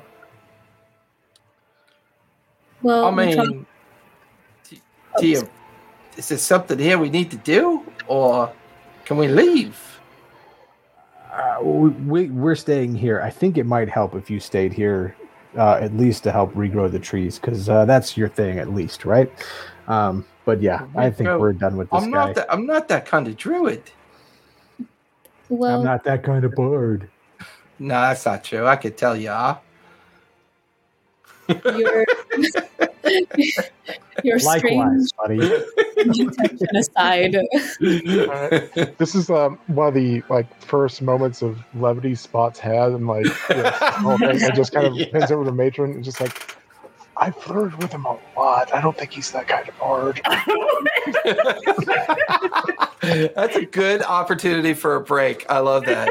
Let's go ahead and take our five minute break, and when we come back, we'll do the second half. Oh my god, that was hysterical. Oh, uh, D six inspiration there, Spot. That was pretty good. That was pretty good. I like that. Come. Oh.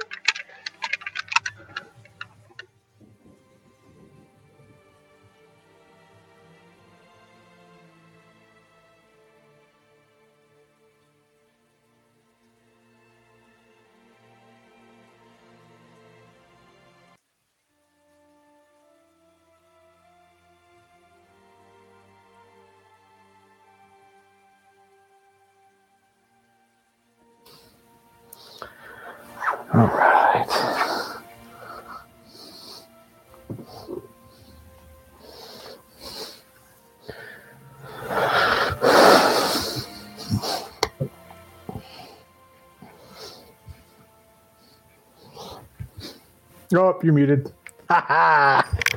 Hey, once once in a while it happens. Um, car registration in California is getting ridiculous.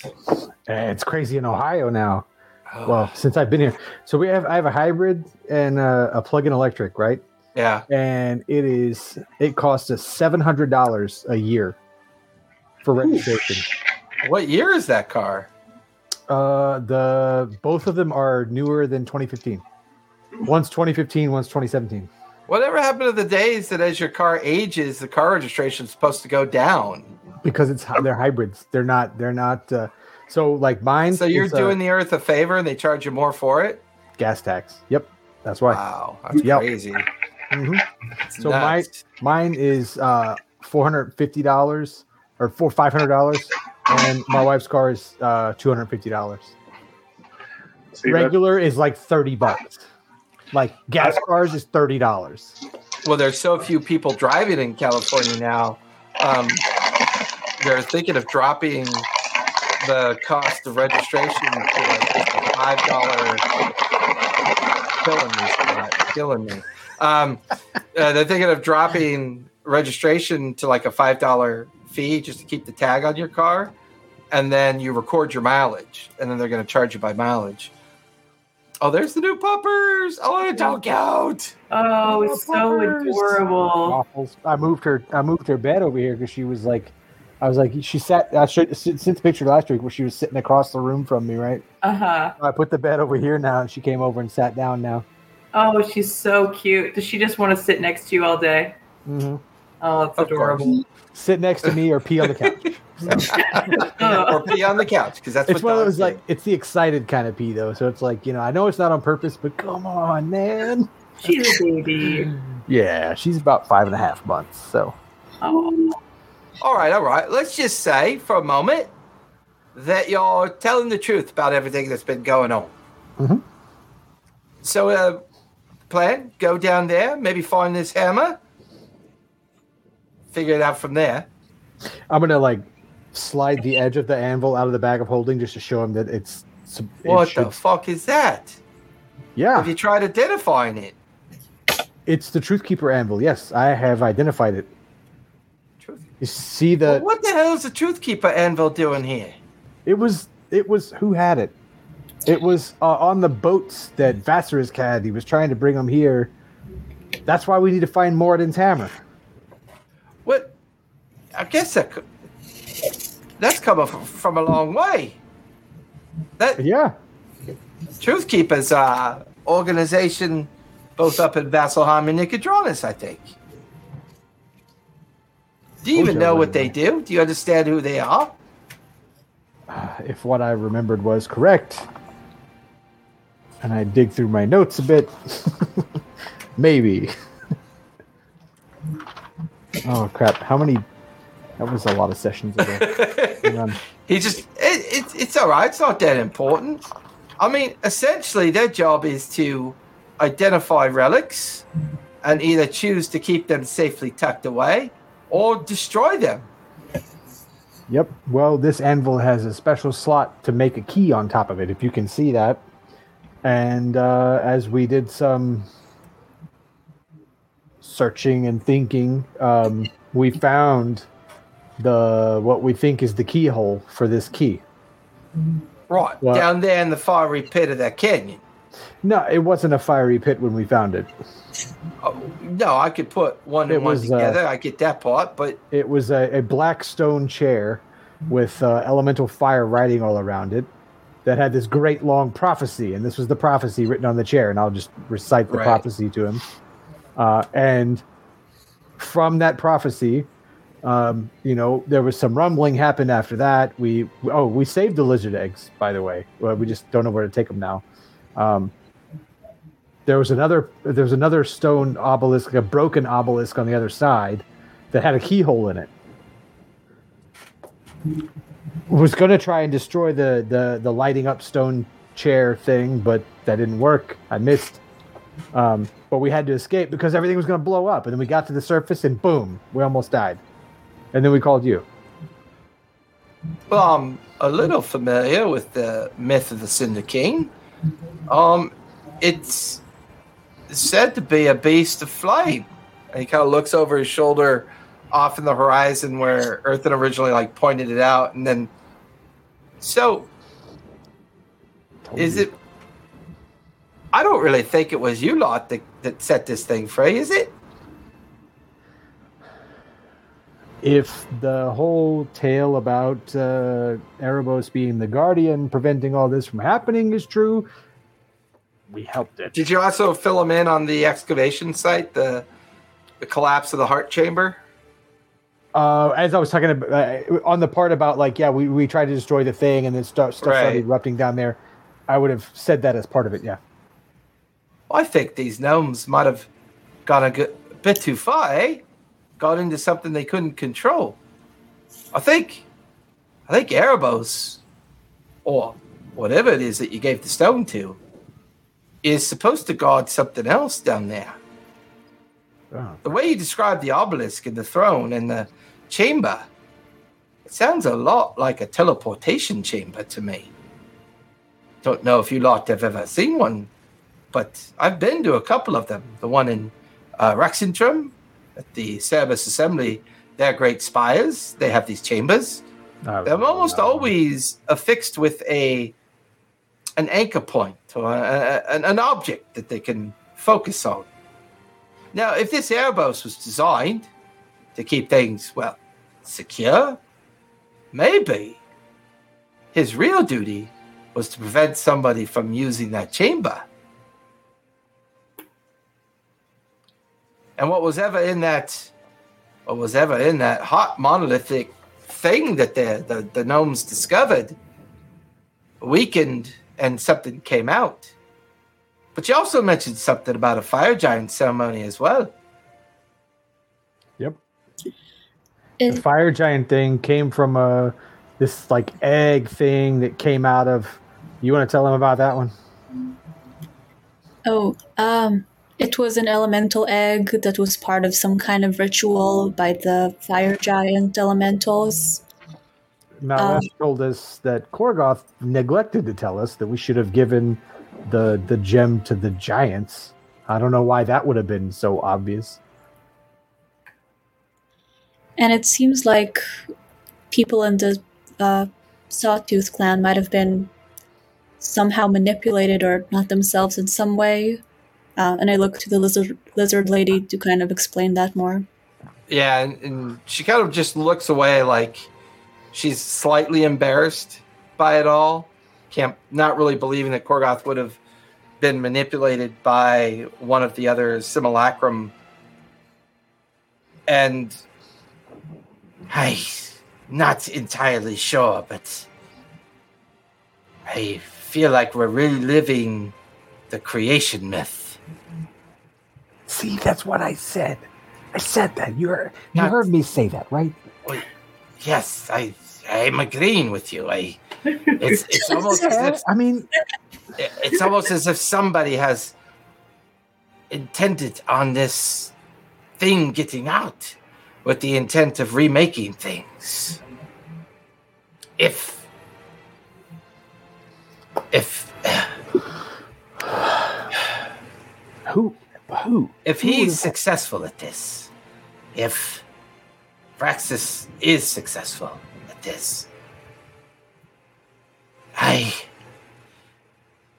don't know if you can stop a god at play with a titan. If if, if the intent of Varius's release of the Titan is to destroy the Obsidian Gate and relieve and release the Shadow God these two things are the very core of creation myth.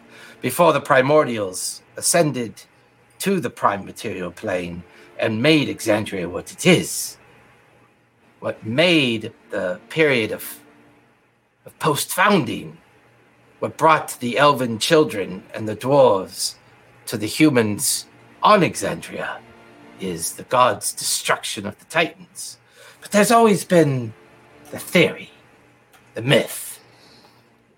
What would happen if a god ever figured out how to subjugate the Titan, bend it to its will? What would it do then? Could it remake the world as how it chooses to remake it? Why? I, I don't know. All I know is if the obsidian gates are destroyed, there's a good chance this betrayer god could be released upon Exandria. Even vanishing within the mountain, the obsidian gates can still be destroyed. It's possible.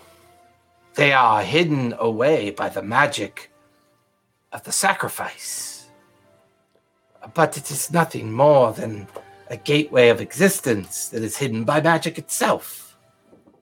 If a titan and a god of shadow are in the same place, same area, same focus,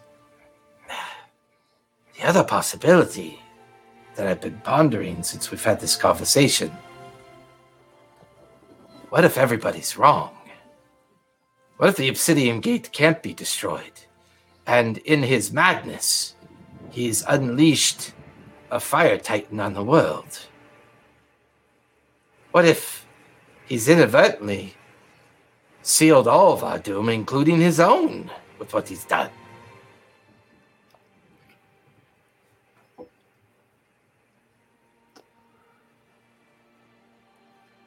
Matrone kind of looks at everybody. Well, I think conjecture's all fine and all, but I'm thinking we need to get down there somehow. Yeah, we Uh, need to get moving. I mean, you feel like going diggy diggy spot? Funny that I can't see that you're talking to tell you you're muted.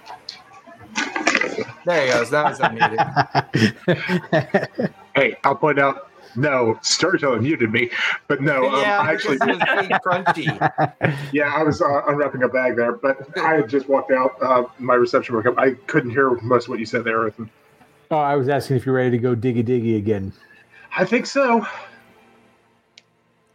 You, you want to like hop on his back, Puck, and, and like ride him as he's doing that, or I'll I'll ride the usual cat for this one, but you know, good plan Uh, B.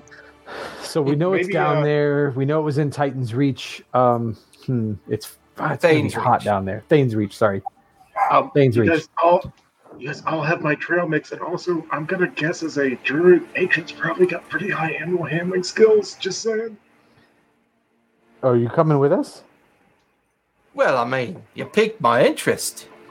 Good. I mean, if something from a very long time ago is down there from somewhere, and you say a mythical hammer might be down there, and you need to forge a key, well, I got to see this through. I'm glad you saw the truth. Well, truth as you see it, it's just perspective. I'm just offering my opportunity of perspective to see what I think is true or false. But yeah, I could help you. Actually, I could help you guys all get down there quite easily, really. Well, we'll take that. Let's do it. Well, uh, stand directly behind me. And, you know, as you guys are at the edge, you begin to watch him. He starts molding earth.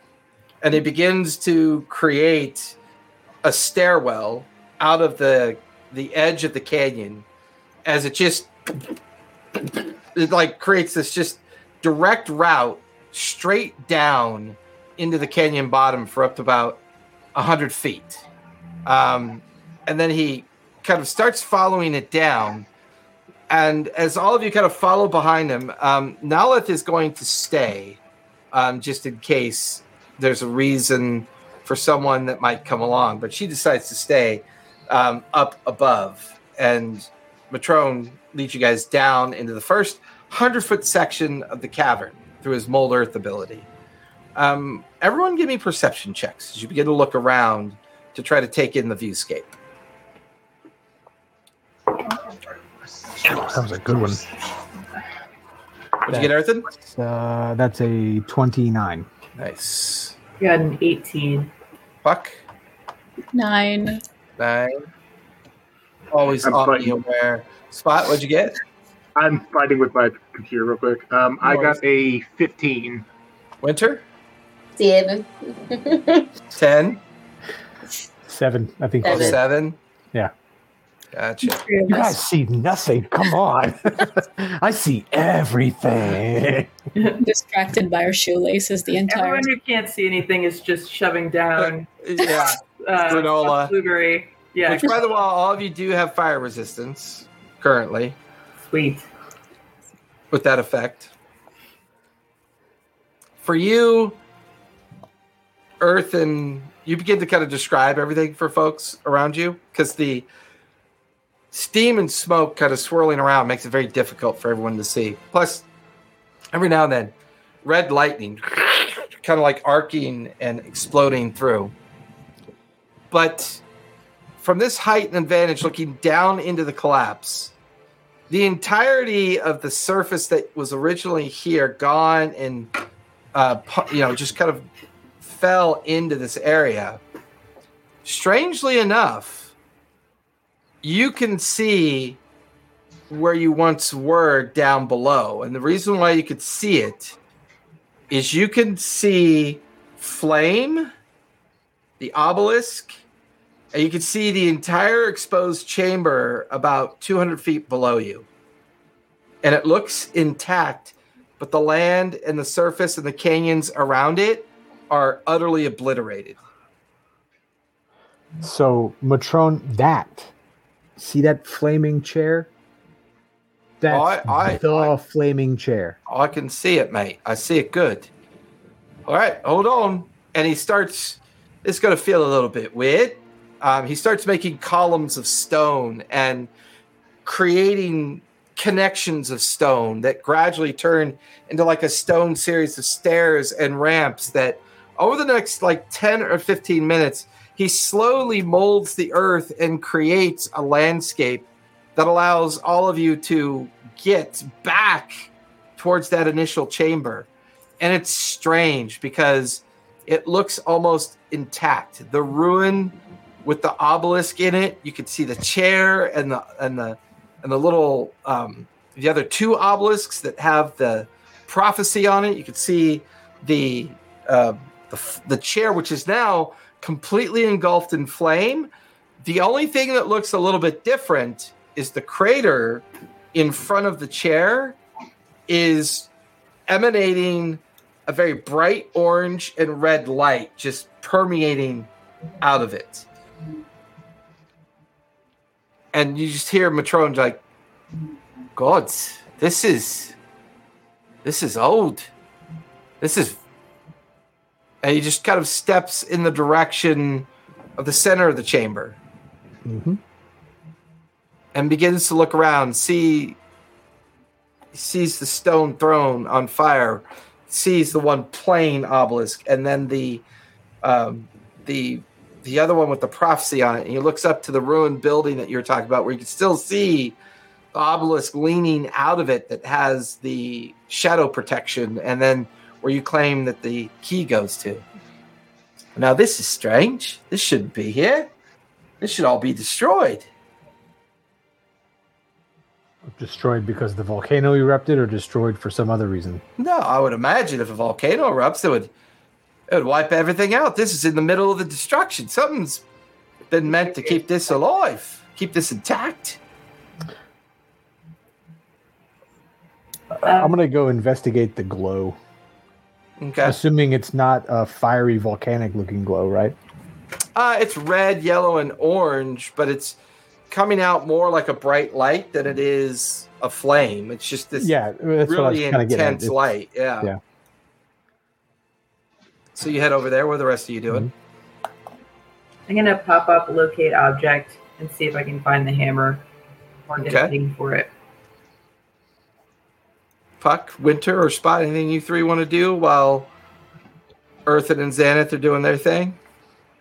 Um, how far away from the uh, from the throne am I? Like, uh, and you said it's on fire currently, right? Yeah, it's currently flaming. All right. I'm gonna take a bite of my trail mix, or no, actually, I'm gonna use my ring for um, resistance to fire damage. Okay. I basically just want to touch it and just kind of try to meditate around the pain, just kind of try to reach out to uh, the cat learner time more and just like pleading, just tell me something. Like, Don't give- sit on the Don't No, I'm sit not- on the burning chair. I'm not sitting on it. I'm reaching a hand out. It's gonna smell so bad. You're covered in fur. You know what burning hair smells like? Actually, he does. Yeah. Puck and Winter, what are you two doing? I've used one charge on that. So. I actually want to see Spot like thing. I find Okay. that very intriguing. So you walk over with Spot over to the throne. Matrone is just like lingering on the edge. Earthen you're heading over to the um, the crater. Xanath, you're going to try to locate object. Puck, what are you doing? I guess try to investigate a little bit, see if I can find the path that I used before to uh, where all the to where the heart was before. So see if the path is still there, Okay. and generally see if I can remember any time that I felt this kind of disconnect from nature before. Hmm. We'll start with you, Puck. Give me a survival check. Survival. Not that kind of ranger. It's eleven. I am not that kind of ranger. Xanath, what are you locating? The hammer? Yeah, and I I can't locate the specific object because I haven't seen it up close. So I'm Right. trying to locate a large hammer. Okay. So you bring a spell into existence. Uh, Earthen, give me investigation check. Yep. Man, I like, you know, if we were fighting tonight, I would be a freaking rock star. You said investigation? Oh yeah, that's a Correct. 29. 29. Okay. You're having a really good night for rolls. I'm like, it, it- I mean, I got like great bonuses, but I'm rolling high with the bonuses. so- Yeah. Winter and Spot, as the two of you approach the chair, there's something you immediately notice. There's no heat emanating from it. Although it's wreathed in flame, as you approach it, Spot, you start to approach it like you want to reach out to it. Winter, as you're watching Spot reach out to kind of touch the flame and chair to see if there's some kind of reaction. For you, Winter, you see somebody sitting in the chair. And it reminds you of that individual that you saw in the Shadowfell. Bald head, Oh, grayish pale skin, bright yellow eyes, a kind of oblique nose, a chin with a strange kind of um, metal and crystalline beard hanging off of it. You could see he's wearing strange robes that seem to shift and form uncomfortably.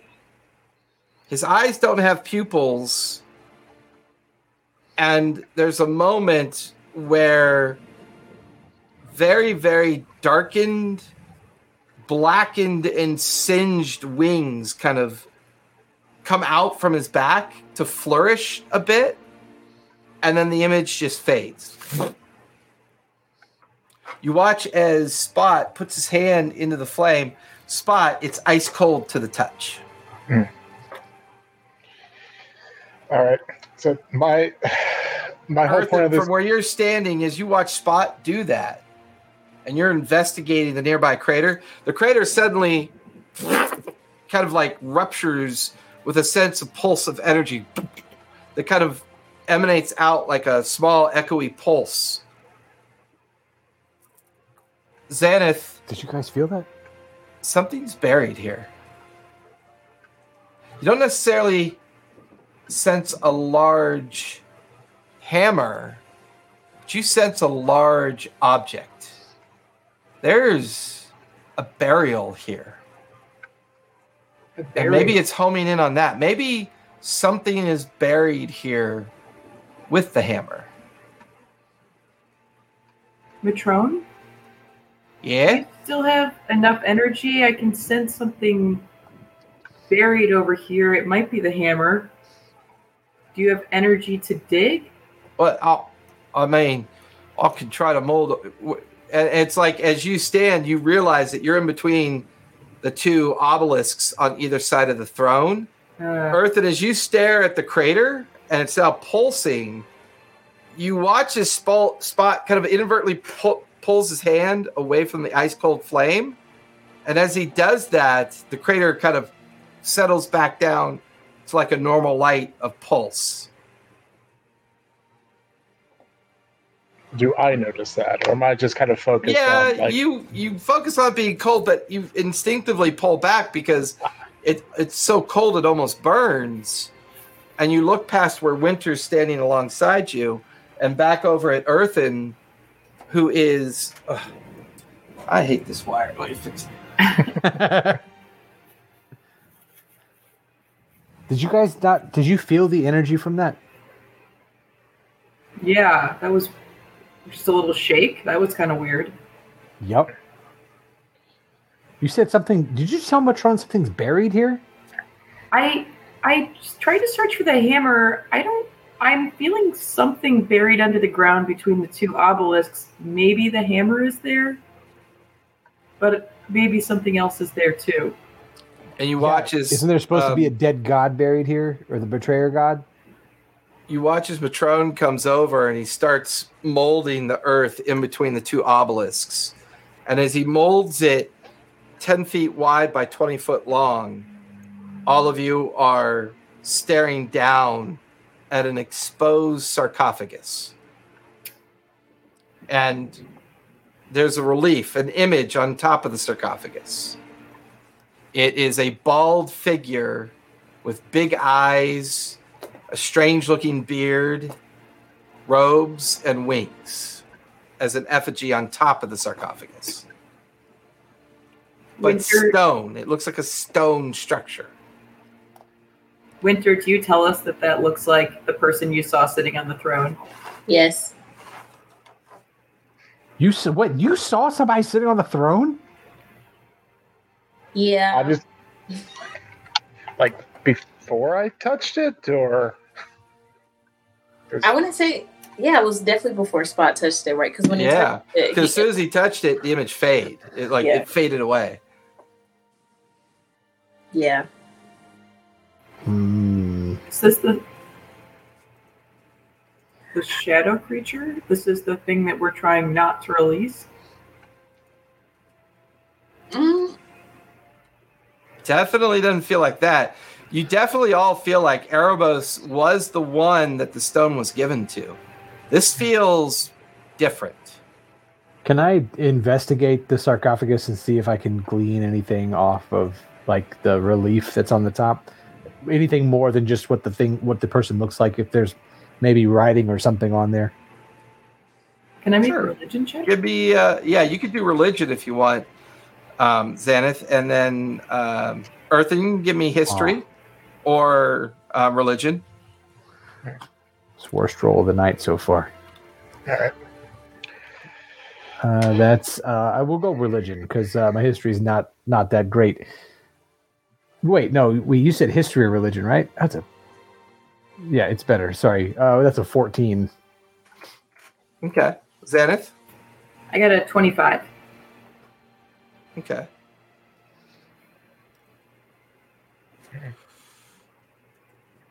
So between the two of you,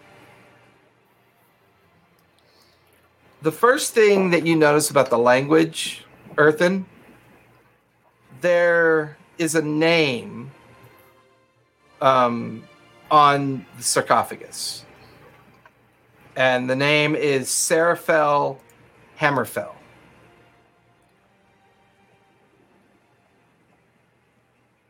And for you, Xanath, everything about this sarcophagus is celestial. It's all written in celestial till you get to the other side of the sarcophagus. The other side of the sarcophagus, the entire writing is about a curse regarding a fallen Aasimar.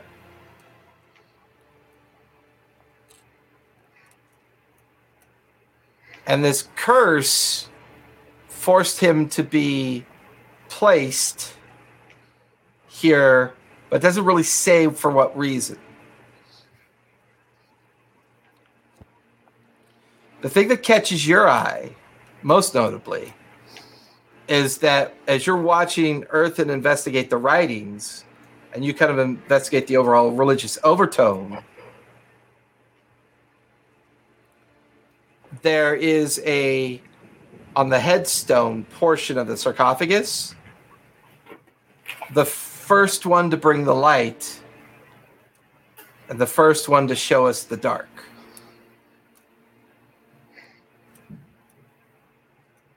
I'll relay that to the team. The first one to bring the light and the first one to show us the dark. The first betrayer god.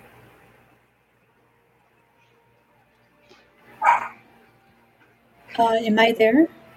Yeah, you're you're walking Yeah. back from where you couldn't find any evidence of the old tunnel. Um, the edge of the surviving plateau that you're on is there's no sign of that entire uh, landscape that was there before. It's all collapsed in on itself.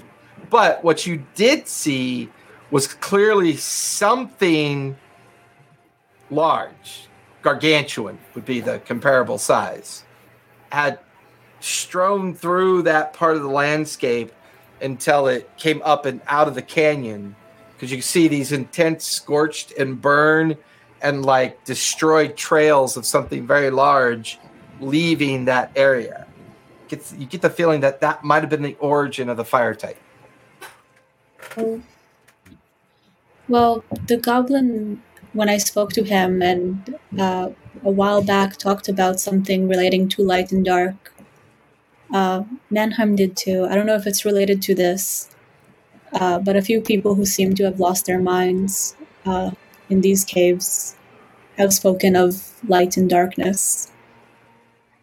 This is written in celestial on one side, and on the other side, it describes a curse of a fallen Aasimar, a fallen angel. Hmm. Hmm. It You watch as Asmodeus? you watch as Matrone kind of stands all of you back and reshapes, remold the earth, and a lot, and this forces ten feet of the earth up, and now the sarcophagus is even with the surface, so it's easier to kind of like examine it. Um, Matrone kind of comes over. Um, I'm not sure, but I think this could be opened.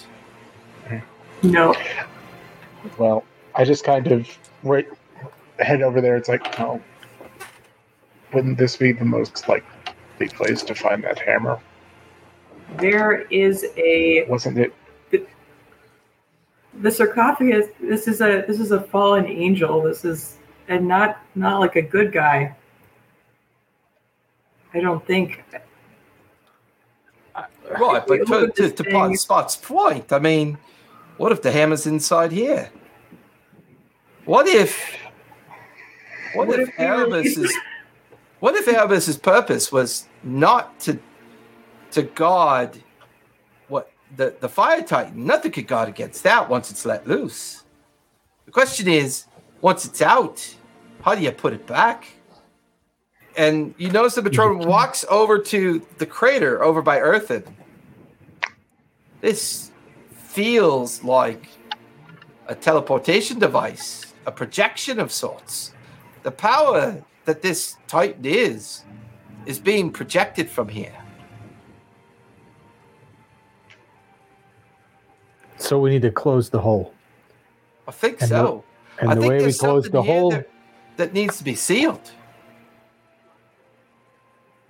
Crap, we have to open it more to shut it. This sucks. This feels like we're being manipulated. It feels like we're being tricked. I do not want to open this thing. Oh, come on. You guys are all about the gods and you're talking about being manipulated. What do those things do anyway? Come on. If we're going to walk into a, being manipulated by celestial beings, we got to go all the way with it, right? I get this feeling that Earthen's going to become a flat earther. Okay, it, that's not to break immersion too much. Worth 10. Not to break immersion too much, but when you were talking about like showing Matrone this, like you know, it's like introducing him to the fact that you know the world is spherical. I was like, oh man, you lost at least one sub. I know you did. It's 2023, man. Someone's watching this that's not happy.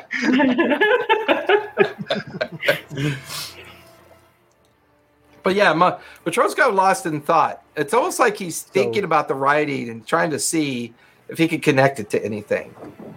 Uh, can I investigate and just see if there's? I'm not going to. I, I want to kind of make eye contact with all the party members. It's like I'm not going to open it, but I, I investigate for any kind of like locking mechanism to see if there is that's fair. anything. Yeah, give me investigation as you begin to just see if there's anything about it that that if it's trapped, if there's a device to be triggered, or basically just see if it's even safe enough to open from a physical standpoint. Ah, Oh, I screwed. I didn't do well on that. It's not worth burning my inspiration. I got a three. A three? I mean, it looks Yeah. perfectly safe. I'm gonna. Uh, Oh, great. I'm gonna use detect magic. I'm gonna I'll cast leave that detect. I'm gonna cast detect magic here. Eric, Uh, give me a second. I'm gonna I'm gonna Yeah. reset my camera really quick. Okay. I'm audio. I'm audio. I'm still here. I just got to reset my camera. Yep. Uh, I'm gonna cast detect magic and see if I can feel what's if there might be something magical inside of this inside of the tomb, or if the whole tomb itself is magical. Sarcophagus, rather. Sorry. when the sarcophagus came up, did I feel the hammer inside the sarcophagus, or is it still like, eh? It How might long be does there. locate object last for? Ten minutes. I'd say at the tail end of the sarcophagus being lifted up, you got a distinct ping on a hammer inside the sarcophagus. All right, Told you. that We're, sucks. we're, we're already this far in. Okay. Here's the deal. We maybe in the last day have unleashed a giant fire monster. It sounds like we An extra planar dragon man thing. I mean, what worse? What? How much worse could it get? a T Rex really? attacked an innocent town in order to chase us down. That was There's been a before we did any of this. Come on now. We and didn't this do is, anything bad this is that way point. higher level than any of that. If we release a betrayer god, that's the end. That's the end of the world. Well, we have a good guy god that's our friend, right?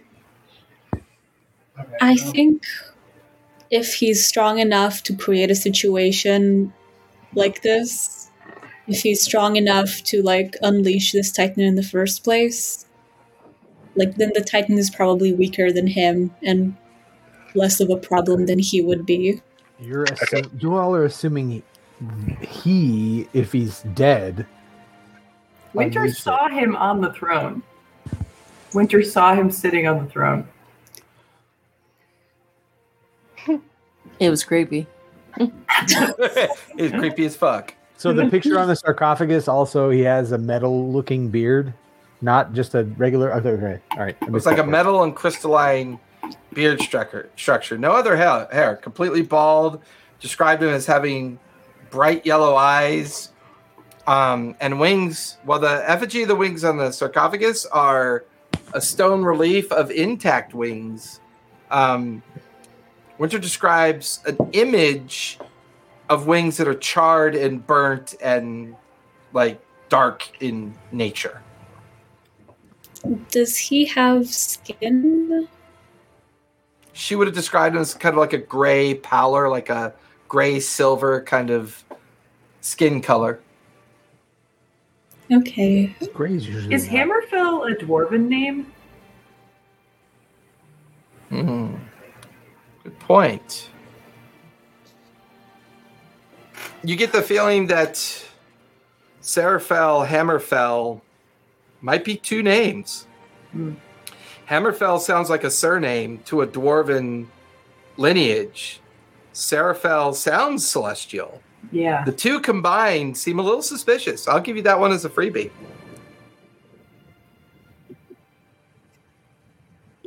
Can I do a nature check on the sarcoph- sarcophagus?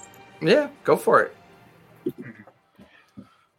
Again, just to allay my companions, I'm not actively doing anything, but I want to kind of continue what I was trying with the, the chair, just kind of put a hand on it and just kind of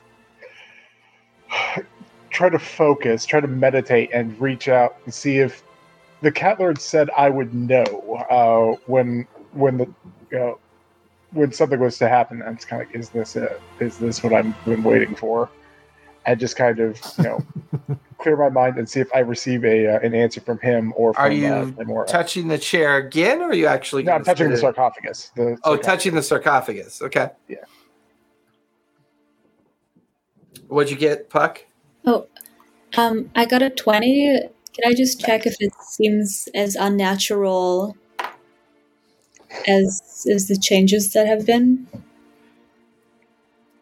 It's interesting as you watch Spot just kind of gently lay his hand on the edge of the sarcophagus. It's the light and shadow on the sarcophagus seems strange. This sarcophagus, while made of stone, you begin to realize none of the stone here matches the stone in the sarcophagus. This was made somewhere else and brought here. Oh. Um, okay, tell everyone uh, that observation. Can you tell what kind of um, material it looks like? With that same role, she's never seen it before. I, I don't know. I really don't like it. Yeah, the vibes are terrible. Absolutely terrible around the sarcophagus. So think back to the prophecy. A chosen one of ancient birth shall face the king and prove their worth. Though trials dire and battles grim, they'll wield the light, the world to redeem. I mean, yeah, you two are pretty ancient, but this guy would be more ancient than you two, right? If he's if he's if he's cursed, and he's he- if if if it's a if it's a fallen Aasimar, and she said the wings were burnt away, right? Not demonic wings, just charred and burnt wings. Spot, give me an insight check while you touch the sarcophagus, please. Okay. Yeah, get back there. Hear you. He's doing this on a, a desktop. Inside, inside, inside. It's almost like these are in order. Hmm. That is a 23. 23.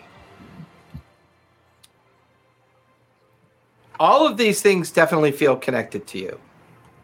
This is about the closest to a godlike experience set, except for when you had that one slight intervention near the primordial crossroads of the Vale.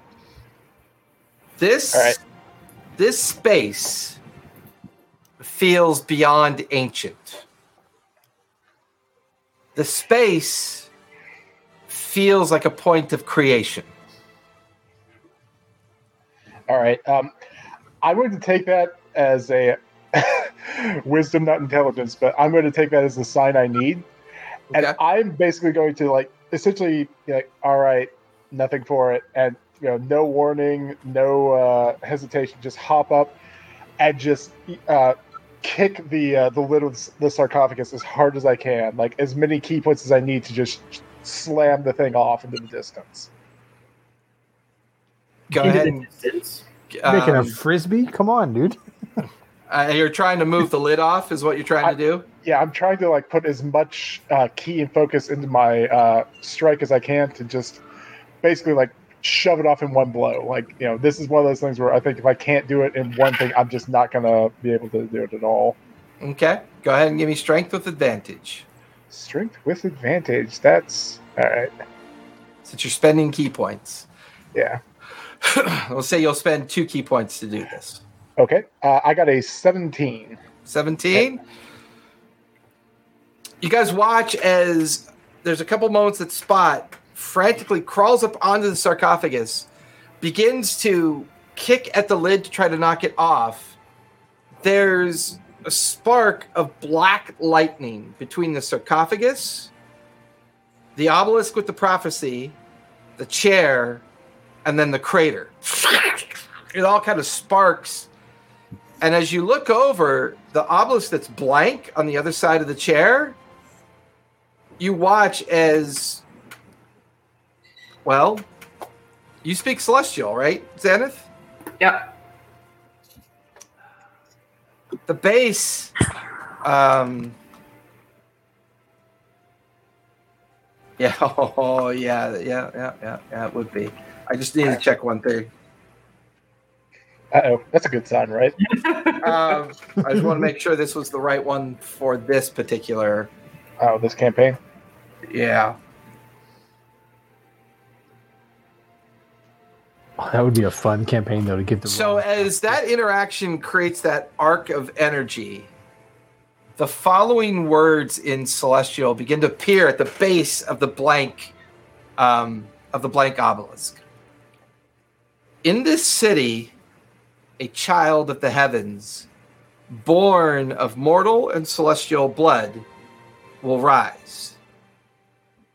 This child, marked by the radiant sigil of the guardians, will possess the power to either save the world or bring about its end.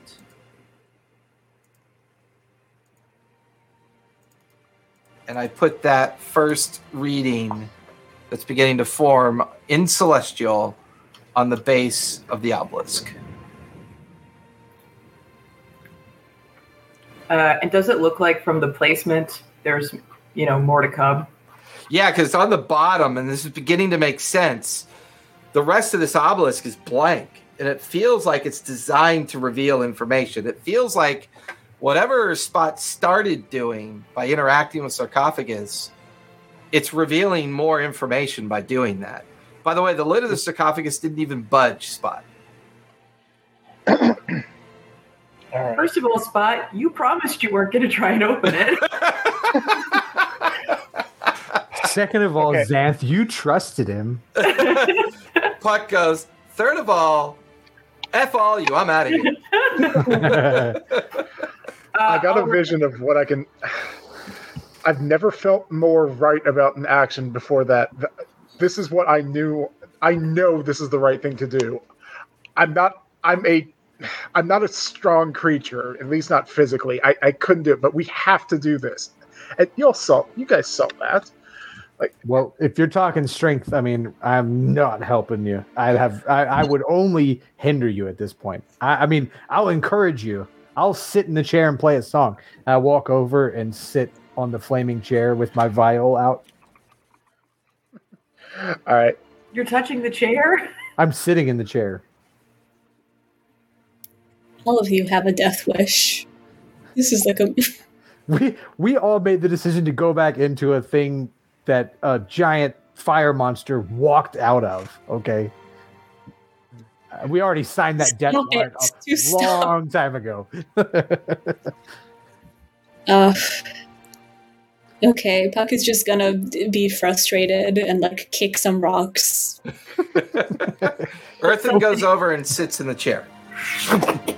It is ice cold to the touch. Did you say it was cold? You didn't ask. I just assumed you Um, yourself. Earthen, give me a constitution save, please. Okay. I'll take that. Wasn't terrible. Uh, that's a 15. 15? Yeah. All of you watch as Earthen's form change.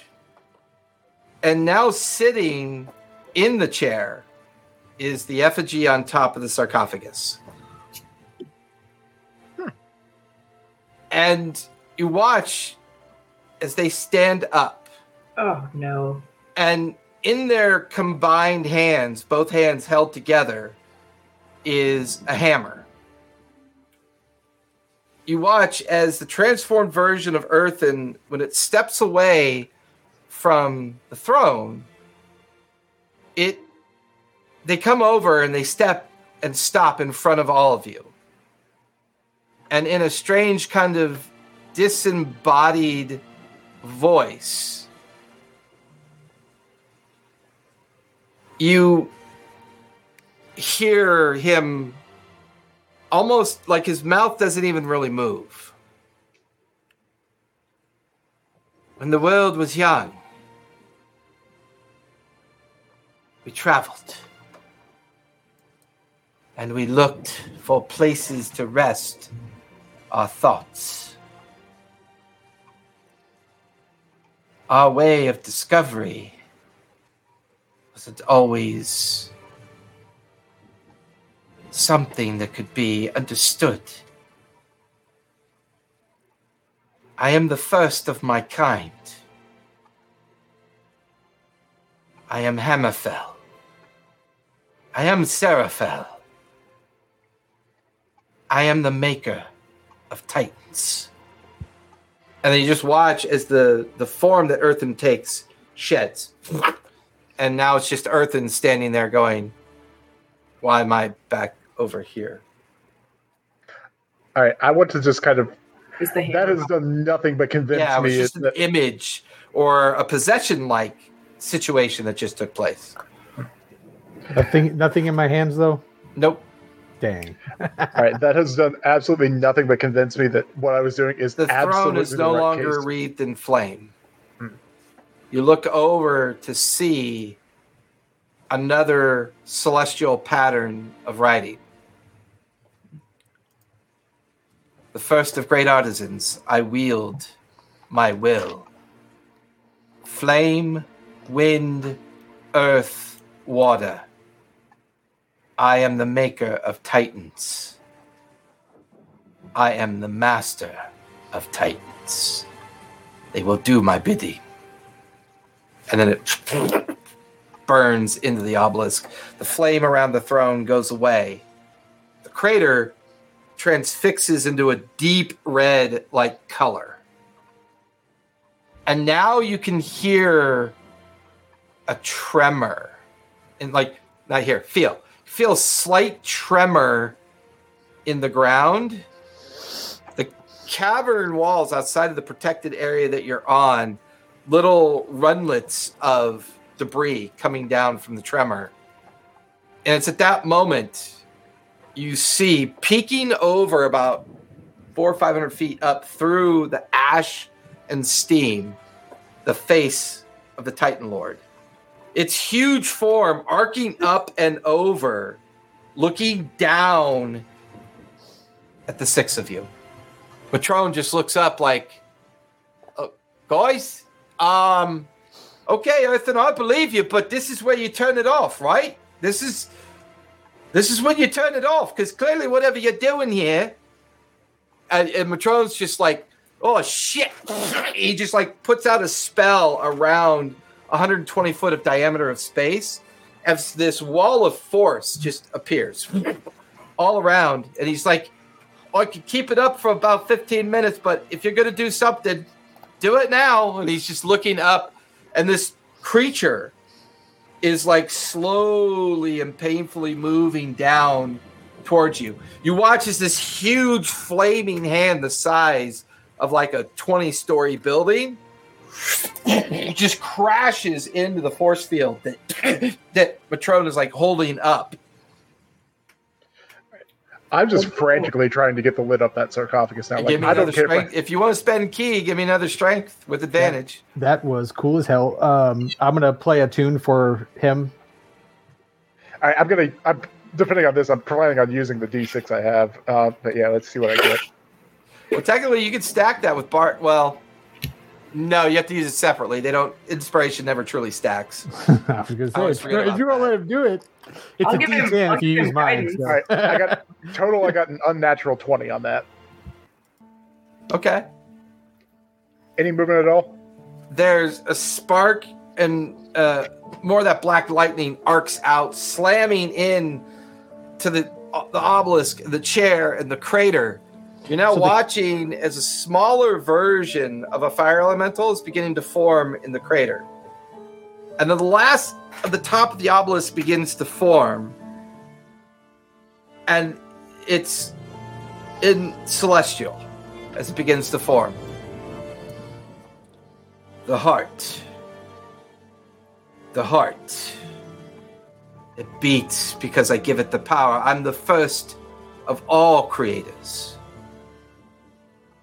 I give the titans to the worlds.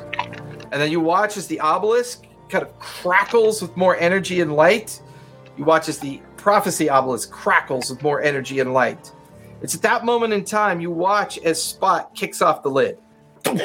It fractures slightly, like a part of it cracks. The lid tumbles onto the ground. Another strike of the arm coming back. This huge flaming arm slams into the force walls that Matrone is concentrating on and holding up as the creature strikes it. Uh, do I see anything inside the sarcophagus? Uh, give me perception check as you stare into it.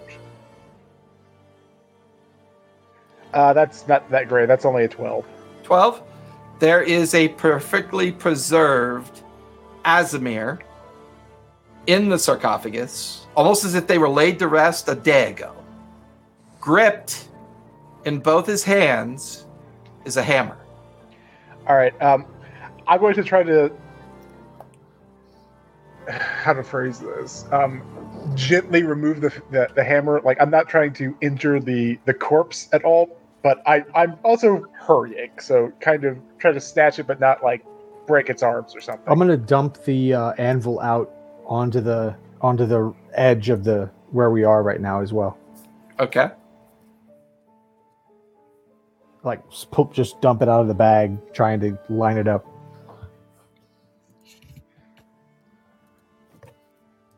everything around you gets a little bit quieter. There's a moment where the area outside of the force field that Matrone's thrown up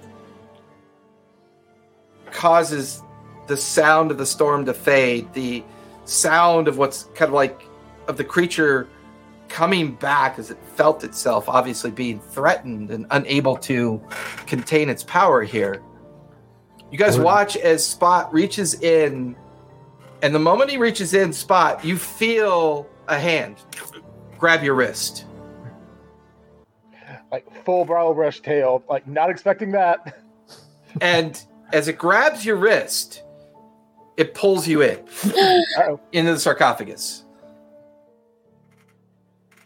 Go ahead and Uh-oh. give me a wisdom save, please. Okay, wisdom save. I'm a wise kitty, so let's see what we got. Wisdom save. A wise kitty who just tried to take a hammer off a corpse. Oh, that's not great. That's a seven. A seven. You watch as the Aasimar begins to pull himself out of the sarcophagus. There's no sign of Spot anywhere. It takes the hammer in both hands and kind of pulls itself out of the edge of the sarcophagus and lands on the ground. you speak celestial. Talk to it. It's looking around with this kind of strange, empty look on its face. You're mute. Oh no! Disadvantage for mute. You Hammer, go look for help. Give us the hammer. We need to forge the key. You speak my tongue. Who are you to speak to a maker of the first of kind? Why do you deserve the hammer? And he just sits there staring at you, almost like he could just look right through you. I'm just an instrument, but I'm trying to save the world. The Titan has been unleashed. We need to reseal it. We need your help. Creature stares at you, looks around. There's a hint, there's a bare moment that as it's trying to continue to force itself to stay within spot, a tail appears behind it, and then he wheels it back away and looks up at the Titan. Ah, my greatest creation Yeah. the first of them all, the Lord of the Fire Plane. He was such a wonder. Why is it summoned? Looks around, sees Matrone kind of holding it back. This is not creation. There's a sense of panic on its face. Spot, give me another wisdom save, please. Uh, 18. 18. Like a glitch in the system, you watch as the image of this of the Aasimar fades, and now Spot's standing there holding the hammer. All right. Do I- hey, you got the hammer. All right. Uh, I, I I just kind of. Do I feel anything different? Like, it is do, just having this. Do I notice? Like, obviously, I know there's a Titan there, but um, Yeah, I mean, you're holding the hammer, and you just get the feeling that you're no longer in the sarcophagus. You're out now. Xanath is by you, Puck. Everyone's by you, staring at you strangely. Um, there's I pull out my bag of residuum and start pouring it into the frame into the the frame on the top of the uh, anvil. okay. okay. We still need uh, we still need the meat roll for from whatever to, to forge that, right? I think we can just use residuum, right? Okay. We might need lots of it though, so All right. I, I'm just gonna kind of start pouring out my supply as well. Um, uh, once how how sorry um, does the mold look like it's it's uh, fully packed in? I'll say you and Earth Earthen are currently filling the mold with the residuum. Mhm. Xanath and Winter and Puck, you can see Matrone is still holding back the strikes from this mass, but he's getting weaker. He's being pushed down with each blow. Um, what are the three of you doing while Spot and Earthen are trying to form this mold?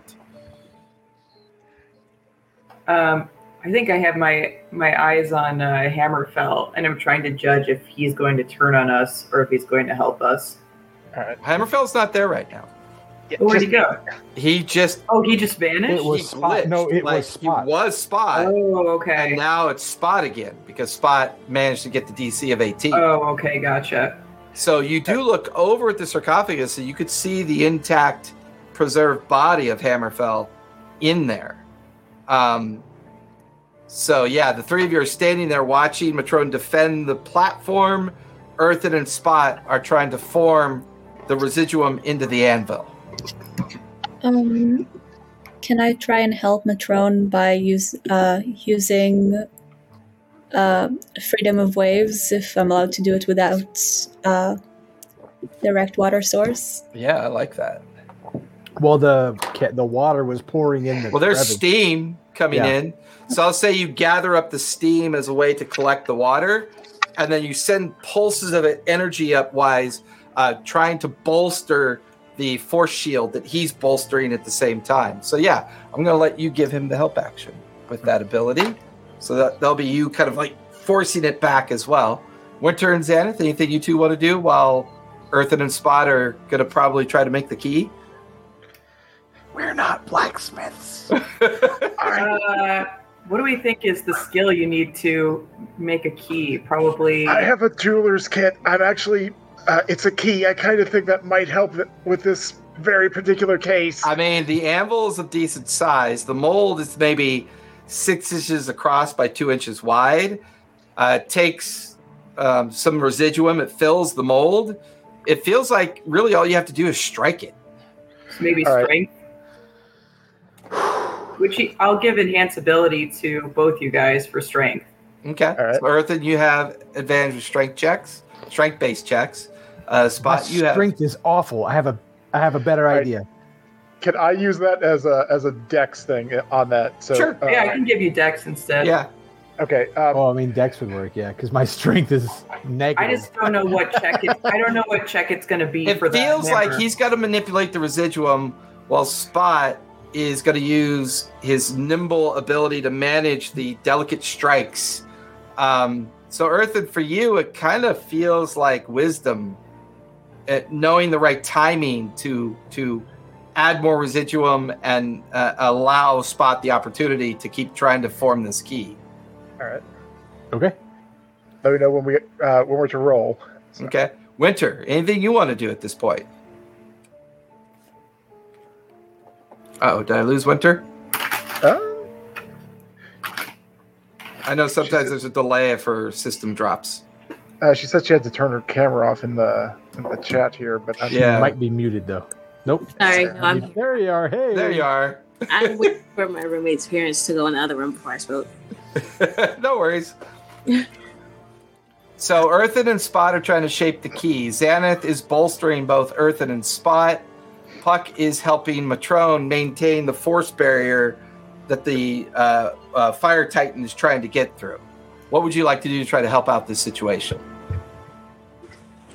One sec, my tablet.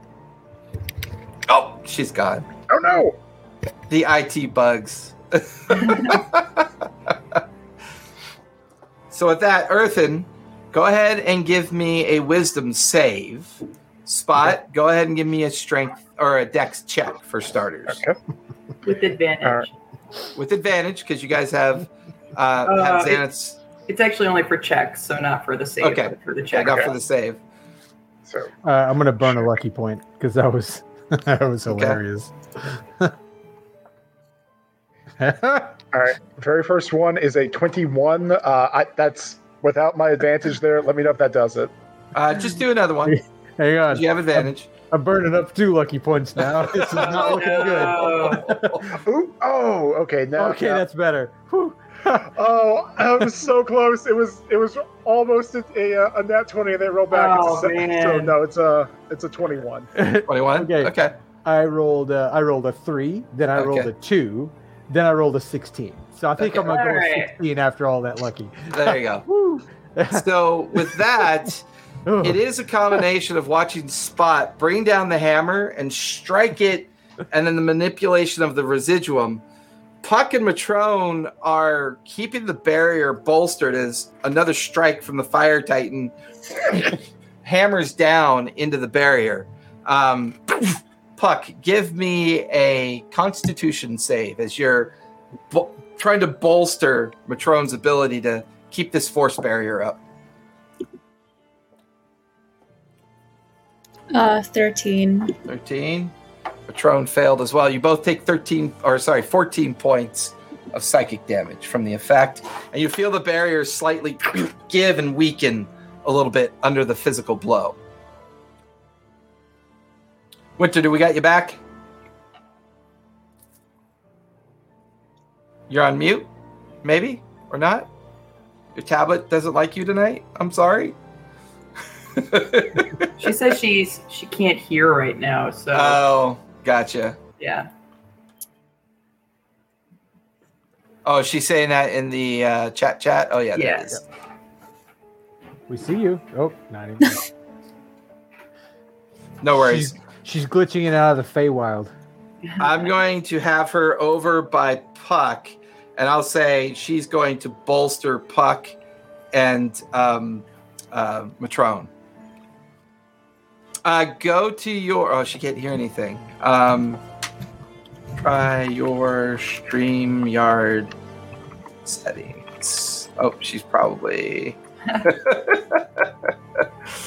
right. So with that, um, can you hear us now? Can you hear us now? Check one, two, test, test. Of course, if she's talking, we can't hear her either. So, Earthen and Spot are trying to make the key. Puck and Matrone are trying to bolster the barrier. And I'll just assume, for sake, uh, Winter's over there as well, as she's uh, uh, trying to bolster and help the other two as well. Zenith, you've already kind of done your thing, but is there anything else you want to do? Because you get the sense this is this is something they're creating something that's probably going to weaken the fire titan and maybe give you an opportunity to capture it. It doesn't feel like this is going to destroy it. This feels like the final step of a plan. Okay. and i'll say that mostly from your constant religious checks and things that are going on and your re- kind of like religious understanding of this strange like ceremony. Um, so we think that we're going to maybe be able to weaken the fire titan enough to capture it if we do this successfully. kind of what it feels like yeah Um, I guess I'm looking around trying to understand what's going to happen with this teleportation circle. That's the piece that I still don't understand. okay give me investigation as you examine that All right.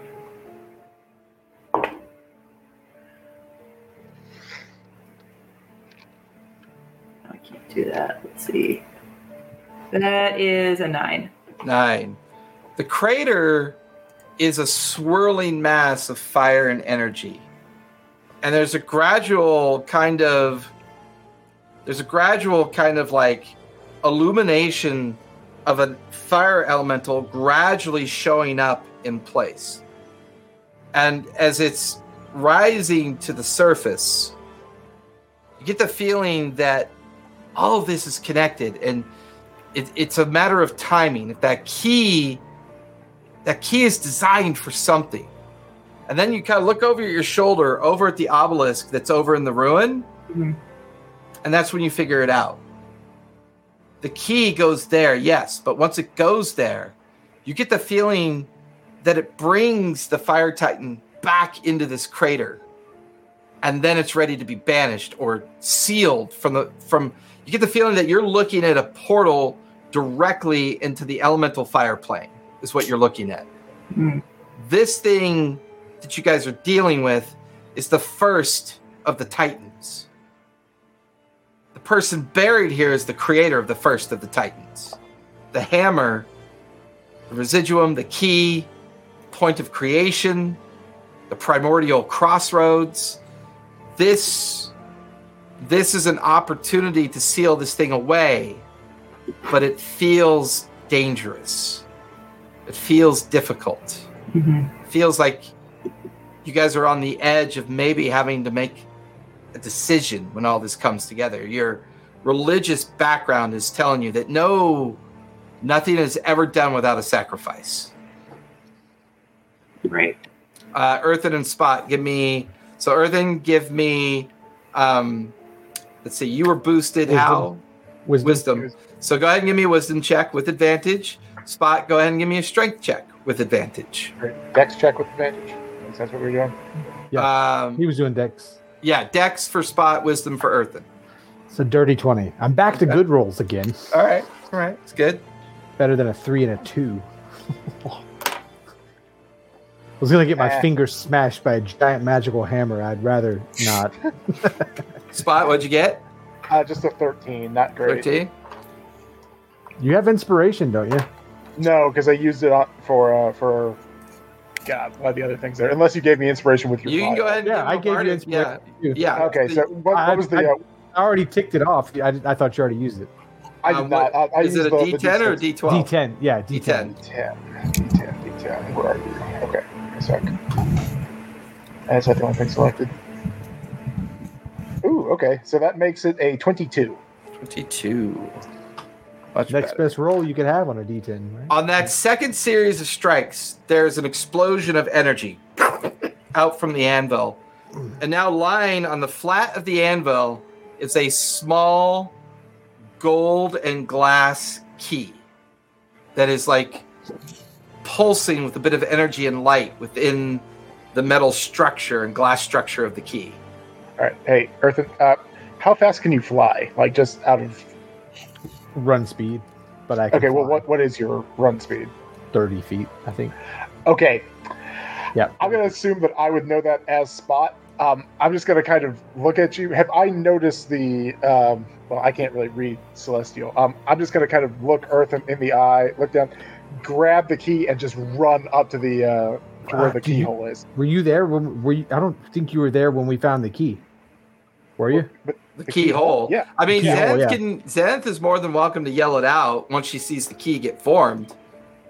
The keyhole's over there. I thought we found it last session when we were kind of going through. Yeah, I think it- we, we yeah. knew. Yeah, I didn't were you with us? Or I Yeah, I thought you were down okay. I thought you were Puck down was with, the one uh, that went down the tunnel Yeah. I was, first. And then Yeah. after you guys discovered the keyhole on the collapsed obelisk, um, yep, okay. okay.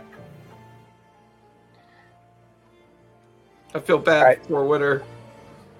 I'll, I'll summarize the He's end of this for her in Discord on tomorrow morning when I do all my summary work.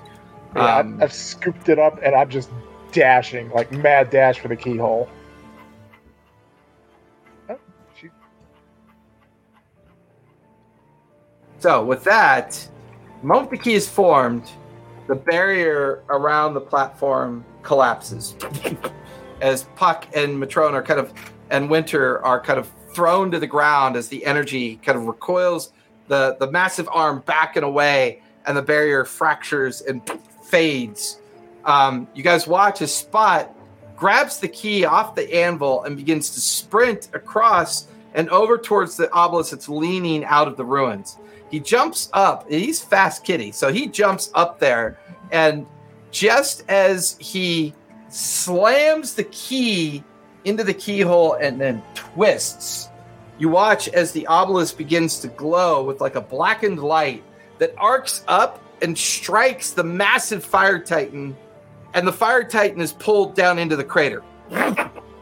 As it's pulled into the crater, it's coiling around in the crater. And that's where we're going to finish tonight. So that when we come back next week, you guys will have to take on a fire elemental.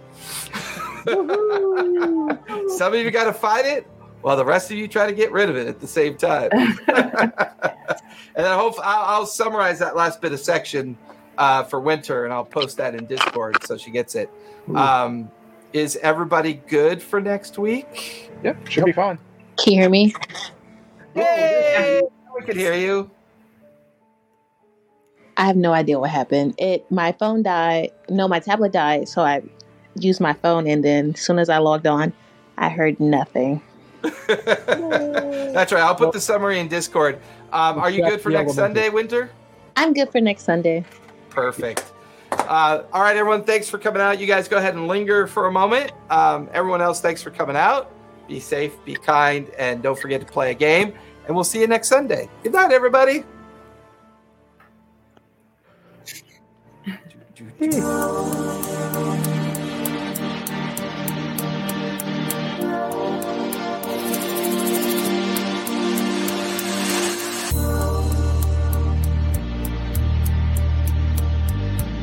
あ。